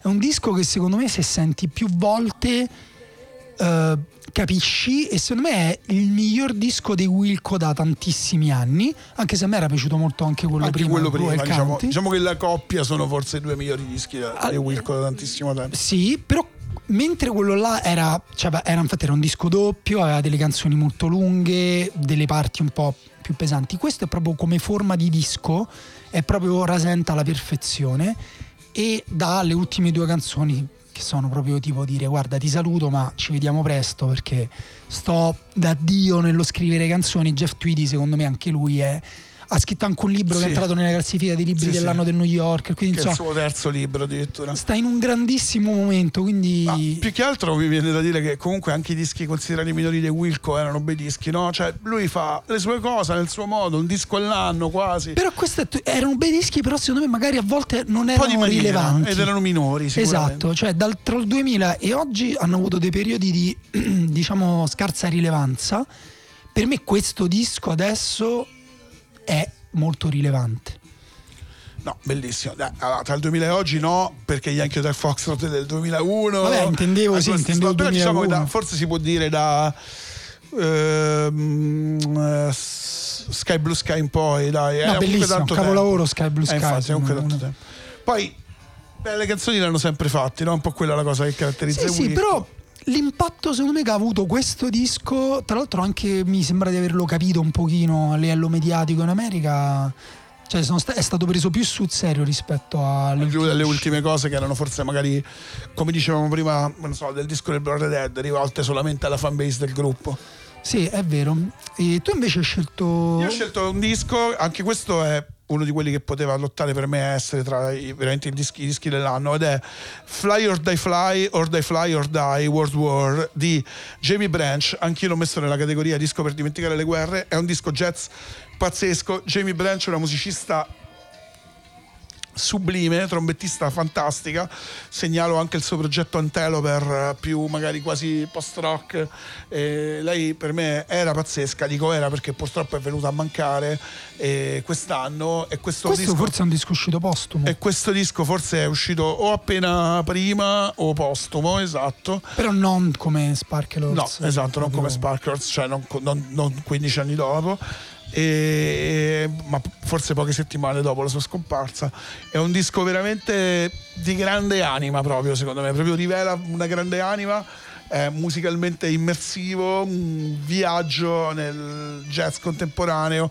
Qua c'è questa chitarra, sentite il pezzo sottofondo che va a pescare una roba di Santana degli anni 60 su cui lei in realtà sviaggia e fa di tutto. Per me è mm, consigliatissimo, pazzesco. Fly or Die Fly or Die Fly or Die. Tra l'altro anche il titolo secondo me è interessante. E ci porta diretti nella prossima categoria che è ehm, quella diciamo così Allora, eh, invertiamo, invertiamo. Facciamo prima il disco jazz del passato, anche se è del presente, perché ok perché E- entriamo in un ambito appunto più jazz con questo disco di Jamie Branch il disco del, eh, del presente che però può sembrare del passato eh, è un disco che come tanti dischi nei dischi dell'anno del 2023 contiene Moore Mother ed è Protect Your Light degli Irre- Irreversible Entanglements di cui vi avevo parlato in una puntata appena uscito, eh, cioè non appena uscito, uscito pochi mesi fa per la Impulse, quindi anche l'etichetta diciamo marchia in qualche modo il passato. Appunto, ne abbiamo parlato lungamente in una puntata di PVC, è un disco che io ho amato e ho amato poi soprattutto quando ho visto dal vivo eh, gli Irreversible Entanglements a novembre, perché è letteralmente forse il concerto che più mi è piaciuto tra quelli che ho visto quest'anno o comunque uno dei e sono così insomma non, non potevo scappare secondo me da questo disco. Eh, è un album appunto altrettanto spirituale.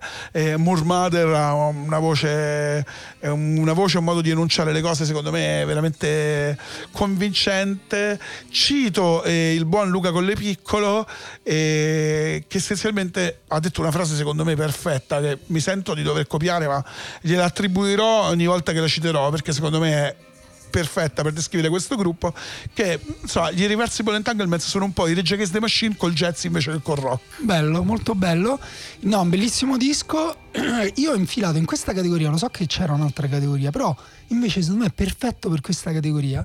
È un disco di Bill Orcat e Chris Corsano, Play at Duke, che non si trova su Spotify. Ma questo non è disco del passato questo è proprio jazz del futuro Eh, no, in realtà l'ha eliminata, la eliminerei quella categoria. perché il futuro non esiste diciamoci No, e poi perché- ma è vero secondo me dai No, e poi perché effettivamente questo sembra un disco jazz di improvvisazione eh, free jazz. mm, La particolarità è che Bill Orcat è un chitarrista e Chris Corsano un batterista, quindi solo chitarra e batteria, però Esatto. dialogano benissimo. Hanno fatto secondo me il disco, uno dei dischi più belli per me degli ultimi anni che è Made of Sound. Io nella playlist ho messo una, canzone, una traccia da Made of Sound perché su Spotify non c'è questo Play at Duke che invece è uscito quest'anno ed è un live, cioè loro vanno e fanno un casino pazzesco in un posto che non so quanto è grande ma sembra di stare lì dentro e sembra sia piccolissimo.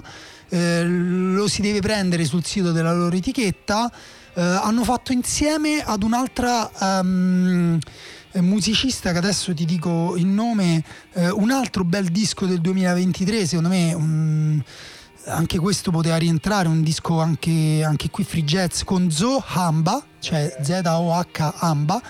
eh, un disco che si chiama The Flower School, che anche qui è un'improvvisazione in un posto che si chiama The Flower School. Molto bello anche tra questo. l'altro sia Bill Orcott che Chris Corsano hanno fatto un sacco di dischi quest'anno quindi Sì, anche con altre. Vabbè, chiaramente essendo musicisti, se andate pure sulle loro pagine, trovi. Cioè, hanno fatto tipo. Dici come hanno fatto a fare 40 dischi quest'anno? Perché in uno sono andati là, hanno suonato 20 minuti, se ne sono andati fondamentalmente.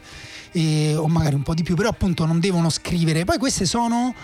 ehm, credo anche delle improvvisazioni. Play at Duke è. ehm, secondo me l'esempio appunto di come il jazz sia non vivo ma sia semplicemente una delle, uno dei generi più mh, contemporanei dal vivo che esista. Un po' al contrario di non ricordo neanche chi era e mi sembrava una polemica sterile però quando tolgono l'autotune a un trapper e dici ma allora questo è proprio il contrario togli tutto dici che resta restano queste due persone che, che suona. che suonano e possono andare avanti fino veramente fino alla fine dei tempi Un'altra categoria che abbiamo scelto è quella di disco per fartela prendere bene, anche se sei povero, che insomma essere poveri è, è- è- è una condizione dell'esistenza abbastanza Sempre comune e di- tosta dire in questo sempre di più 2023. persone. Esatto, sempre, sempre di più comune, sempre più comune, infatti è quello che stavo dicendo. Il disco che Daniele ha scelto è uno dei dischi rap più divertenti di quest'anno, quindi forse per questo l'ho scelto. Sì, e poi perché è un casino pure questo. JPEG Mafia, Scaring the Hose, Insieme a Danny Brown. insieme a Danny Brown. E ehm, è un casino, cioè per chi non conosce JPEG Mafia e tutto quel mondo lì, sono una serie di beat tagliati, accelerati, mischiati. A me piace molto una traccia in cui usano Kelly's eh, Milkshake. eh, ogni tanto escono dei beat pazzeschi, quindi quella che ho messo nella playlist è c'ha una cassa molto forte perché però è bello tutto, cioè sembra molto futuristico, ricorda un po' anche alcune cose eh, della Warp, noi Venetian Snares, però Diciamo che JPEG Mafia ha un modo di produrre che è veramente molto molto creativo, cioè proprio tra i più creativi Esatto. eh, della scena. te la puoi prendere bene se sei povero perché dici io da povero posso capire questo casino, questo patchwork. Tu persona ricca che invece devi avere tutto lucido, sotto controllo, tutto perfetto, eh, non, non potrai mai apprezzarlo. Easy. Perfetto. E Easy, Easy apprezza. eh, Ci dobbiamo fa così- interrompere che devo rispondere. Ecco, era suonato il citofono. Ha suonato il citofono, questo è quello che succede quando fai podcast a casa. Eh, God Loves You, eh, JPEG Mafia, Danny Brown, uno, comunque dei dischi rap dell'anno. Anche il disco che ho scelto io segue un po' eh, il mood che ha detto Daniele perché è completamente diverso, non c'entra assolutamente niente ed è Ro- eh, Rat So God dei Wednesday, un disco indie rock proprio vecchia di cui maniera abbiamo parlato in una puntata e che io ho, ho dovuto comprare.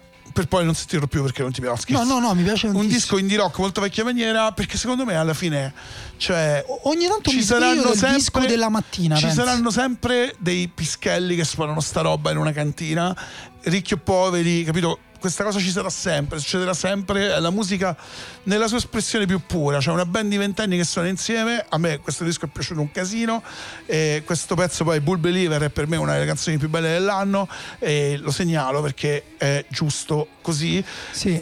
come è giusto segnalare, siamo arrivati praticamente quasi alla fine della puntata, il disco che io ho messo come vincitore della categoria miglior disco per dormire, ma è una spiegazione che devo fare lunga. Allora, ci ho pensato un po' a che categoria mettere in questo disco, Daniele, te lo voglio dire. All'inizio pensavo anche, visto che c'è la categoria miglior disco per farsela prendere bene quando sei povero, c'è anche miglior disco fatto da un ricco per farsela prendere bene per il fatto che è ricco.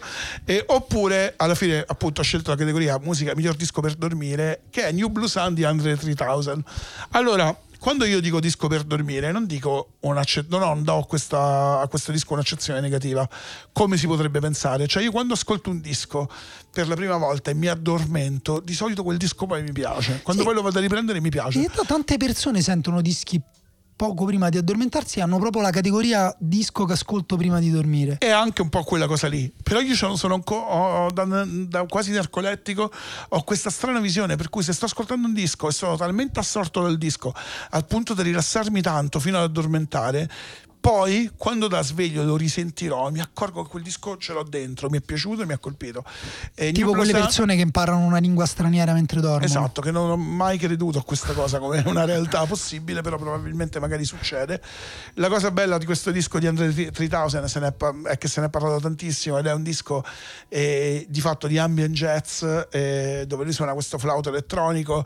eh, Avevamo detto che si chiamava ehm, Ciufolo. Sì, in realtà stavo dicendo, lui suona questo flauto, elettronico che in realtà appena uscita la notizia è diventata eh, Andre 3000 fa un, disco al, Piffero. fa un disco al ciufolo, eh, perché sembrava tutta una grandissima culo. trollata presa per il culo. In realtà i titoli del disco sono una grandissima presa per il culo. Eh, per esempio questo pezzo si chiama Lo giuro, volevo davvero fare un disco rap, ma questo è come gira il vento adesso. E, Invece è un disco credibile, fatto con gente credibile. Lui si è trasferito da New York a Los Angeles, ha cominciato a frequentare tutti i fricchettoni eh, eh, della scena diciamo di Los Angeles, tra cui Carlos Digno, è entrato proprio in quell'ambito lì e ha fatto un disco secondo me che ci sta. L'hai visto Cioè, i video ci sta, di lui che suona il ciufolo in aeroporto? Sì, vabbè, quella è un'altra cosa che è diventato meme perché lui negli ultimi anni, questo prima ancora di trasferirsi a Los Angeles, quando lui è, è entrato effettivamente in questo mondo di passione per il ciufolo, era diventato un meme perché la gente lo incontrava nei posti più assurdi e continuava a scrivere ma Sempre questo so- ciufolo. in sono nella quinta strada e c'è uno, con dei- c'è uno sta seduto, eh, sembra Andre 3000 degli Outcast è uguale, suona il piffero. E figo, un'altra cosa figa che è venuta fuori nelle ultime settimane, non so se lo sai, è che lui ha suonato in questi anni il ciufolo in un sacco di dischi famosi de- del rap, soprattutto, senza farsi accreditare.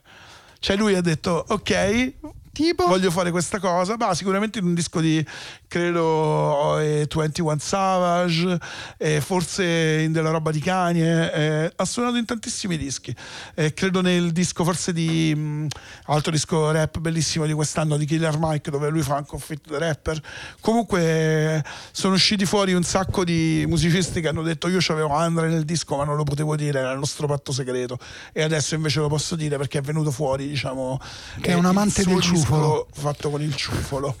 Comunque mi fa venire in mente quando Sonny Rollins andava a suonare effettivamente per strada per vedere l'effetto che faceva anche Albert Tyler all'inizio, ne abbiamo parlato la, settimana sc- la, la- la puntata scorsa, in Svezia lo cacciavano dai posti e lui andava a suonare nella metro per i bambini diceva e ehm, no secondo me qui trascende un po' appunto le categorie ricchi poveri perché quando c'è questo amore e questa conoscenza della musica questo rapporto così intimo tu Andre 3000 gli puoi togliere tutti poi veramente tutto lo puoi mandare in Burkina Faso eh, dove non- forse non lo conosce nessuno boh, in eh, Georgia e, e- e lui comunque suonerebbe perché ha un rapporto con la musica da si costruisce gli strumenti da solo come il danese però lui per pur di ricavare suono da un oggetto e il fatto che lui suona il ciufolo nell'aeroporto per strada per me è una cosa bellissima tra l'altro ho pensato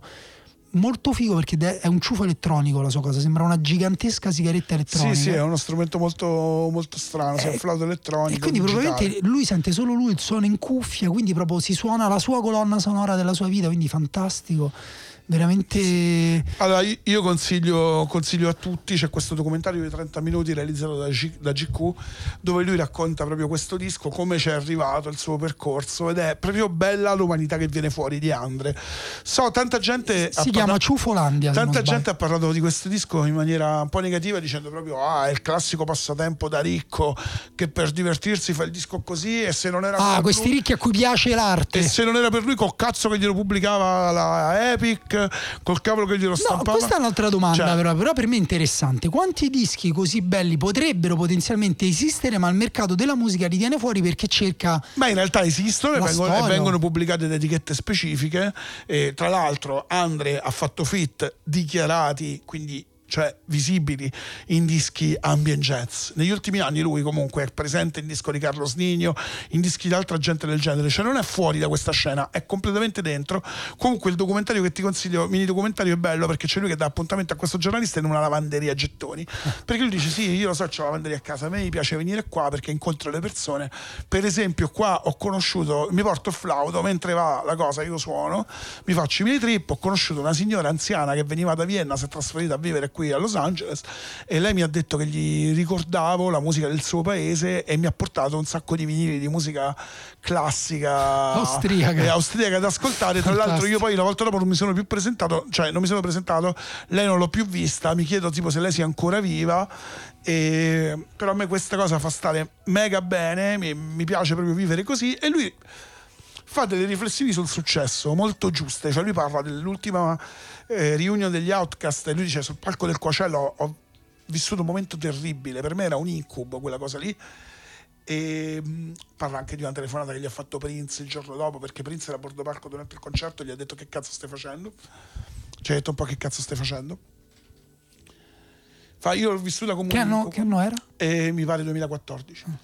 Lui racconta di aver vissuto questa cosa come un incubo e di essersi ripreso piano piano, proprio grazie all'approccio diverso nei confronti della musica che ha maturato grazie a questo disco. No, però vedi, è interessante perché eh, ci sono appunto artisti, abbiamo detto che magari per ragioni pratiche di vita avevano smesso di fare roba, magari farla insieme, poi hanno ricominciato e dici voi siete fatti per farlo insieme, continuate, siete super contemporanei. E invece altra gente come noi che dice no, io quella cosa là l'ho finita, devo fare altro. In realtà lui dice io magari quella cosa là la rifarò pure, però la devo fare nel Sì, momento giusto, cioè esatto. adesso ho voglia di fare altro. Una cosa bellissima che racconta nel documentario è proprio che lui si approccia a questa materia da, da, da totale, lui dice sì sono un bambino che sta scoprendo un universo nuovo e mi diverte un casino. Fa, questo sto flauto digitale che lui suona nel disco non è il suo flauto normale, lui non l'ha mai suonato prima di registrare, cioè gliel'hanno dato poco prima di registrare e lui si è voluto buttare in questa cosa proprio perché eh, Guarda, è stupendo. unisce è- il gusto della scoperta al gusto del rischio. Allora, chi dice ricchi, ricchi è, eh, ad esempio, invece questa cosa si ricollega proprio alla matrice di come è nata questa musica che noi ascoltiamo eh, in questi anni, cioè la musica degli anni 50-60. Albert Tyler negli ultimi concerti, non l'ho detto nel live, ma in Strano che dettaglio ancora non parlavi di Albert Tyler oggi. fantastico, ne ho parlato poco fa in realtà, però adesso ne riparlo. E lui aveva deciso di suonare la cornamusa e non la sapeva suonare. Quindi lui, per esempio, in dei concerti che fece in Francia, vicino ad Antibes, eh, sulla Costa Azzurra, eh, ha tirato fuori sta cornamusa e si è sforzato, si è spremuto, è diventato viola per provare a tirare fuori dei suoni, non ci è riuscito, alla fine la gente lo applaudiva per lo sforzo che lui faceva. Poi quando ci riusciva e tirava fuori dei suoni incredibili, però ho capito, lui gli, era- gli piaceva la cornamusa e voleva provare a suonare la cornamusa. Guarda, lo spirito secondo me è assolutamente questo e non solo, eh, lui ha, cioè il fatto di togliersi da un certo tipo di star system, cioè come giustamente a un certo punto il giornalista gli dice ma tu non è che eri un rapper, tu eri top 5 tra le leggende del genere. E lui stesso dice guarda gli Outcast abbiamo avuto la cosa più unica che rara che ogni disco che abbiamo fatto ha superato in vendite quello precedente. Cioè se col primo album eravamo scappati di casa abbiamo fatto due dischi di platino ed era inaspettato. Poi ne abbiamo fatti 3, 4, 5, 13 è sempre andato a salire quindi una cosa che stava salendo fa ma io non riuscivo più a vivere in quel modo. E dice quando sei adulto hai un figlio e vuoi uscire con tuo figlio senza che i paparazzi ti rompano il cazzo lui fa io ho fatto una scelta di vita cioè lui si è tolto dallo star system ha cominciato a vivere la musica in totale in un modo totalmente differente rispetto al precedente. È di fatto tornato underground e questa cosa l'ha reso un, uo- l'ha reso un uomo libero un'altra roba che racconta che per me è, è sintomatica del personaggio Andre 3000 viene raccontato da sempre come eh, eh, il meglio vestito dell'hip hop quello con gli abiti più eccentrici eh, Vabbè, è molto figa, è una persona figa, di Figa. quelle seccate con Lui- sparso di colla in un secchio dell'immondizia esce vestito meglio lui si è talmente Gaga. rotto il cazzo anche di quella definizione che si è comprato tutte salopette uguali da un, da un mercato e sono mega stilose però dice io non ci voglio più pensare a sta cosa dei vestiti non deve essere più un problema per me ho 48 E qui mi, anni qui mi sta Cioè, un po' sul cazzo perché eh, sei così figo. figo, mortacci tua È che figo, figo. voi guarda sono troppo figo. Mi rendo conto che alla fine voi mi odierete perché però sono lui, la dice, però lui la dice in un altro modo eh. No, dice so, mi sta so, sul lo so. cazzo essere No, una è bello e tra, l'altro, volevo e essere tra l'altro volevo girare la cosa iniziale, cioè è lui che fa musica da eh, ricchi e che solo perché Andre 3000 gliela pubblicano? Oppure siete voi che non siete più in grado di ascoltare un tizio che prende uno strumento e fa una cosa completamente originale che non rientra nei vostri parametri? Perché c'avete sempre qualche cazzo da dire ah troppo quello troppo quell'altro sono troppo quello cioè Under 3000 secondo me a fare per quanto ieri pubblichi la Epic a fare dischi di ambient jazz strumentale comunque ci perde dei soldi. Potrebbe stare su un palco a fare Sì, loro direbbero solo non, non gli servono, evidentemente pensa quanti ce ne ha, però il punto è che non è quello il punto, il punto è lui ha rinunciato effettivamente a farsi quei bagni di folla dentro cui invece altre persone sguazzano e si- Esatto, vogliono esatto. che con tutto rispetto eh, perché per me la- per esempio eh, tutto il percorso di Taylor Swift fino a diventare semplicemente la dell'anno. persona più importante sul pianeta Terra e l'artista più importante sul pianeta Terra è magnifico, è fantastico, se lo merita. Chi non lo capisce o non la conosce, va bene, recuperate, oppure è scemo. E, però, come dire, lei è nata per fare quella roba là. La cosa di Andre 3000 che suona il ciufolo nella lavanderia a gettoni, la capisco benissimo. È nato per Perfetto, fare quella roba là. Allora, siamo arrivati alla fine della puntata c'era un e- disco che era rimasto fuori da tutte le Sì. categorie, quindi abbiamo fatto miglior disco. che tutte e due pensavamo che avremmo messo E e, non nessuno abbiamo dei due messo. ma in realtà ci è piaciuto tantissimo a tutte e due Sì, anche Forse- questo è l'Izza per il disco For- dell'anno. forse non l'abbiamo messo perché entrambi pensavamo che ce lo sparavamo subito tra le cose più importanti dell'anno ed è vero.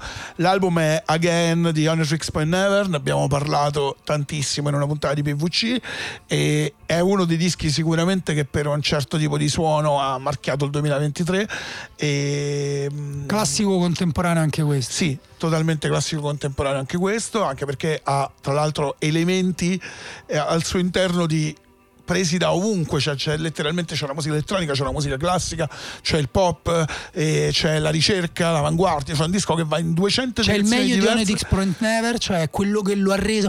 Anche questo è particolare, no? Chi ha amato Onedix Point Never quando era super di nicchia dice: Eh no, però rifà quella roba là. Eh, è lui.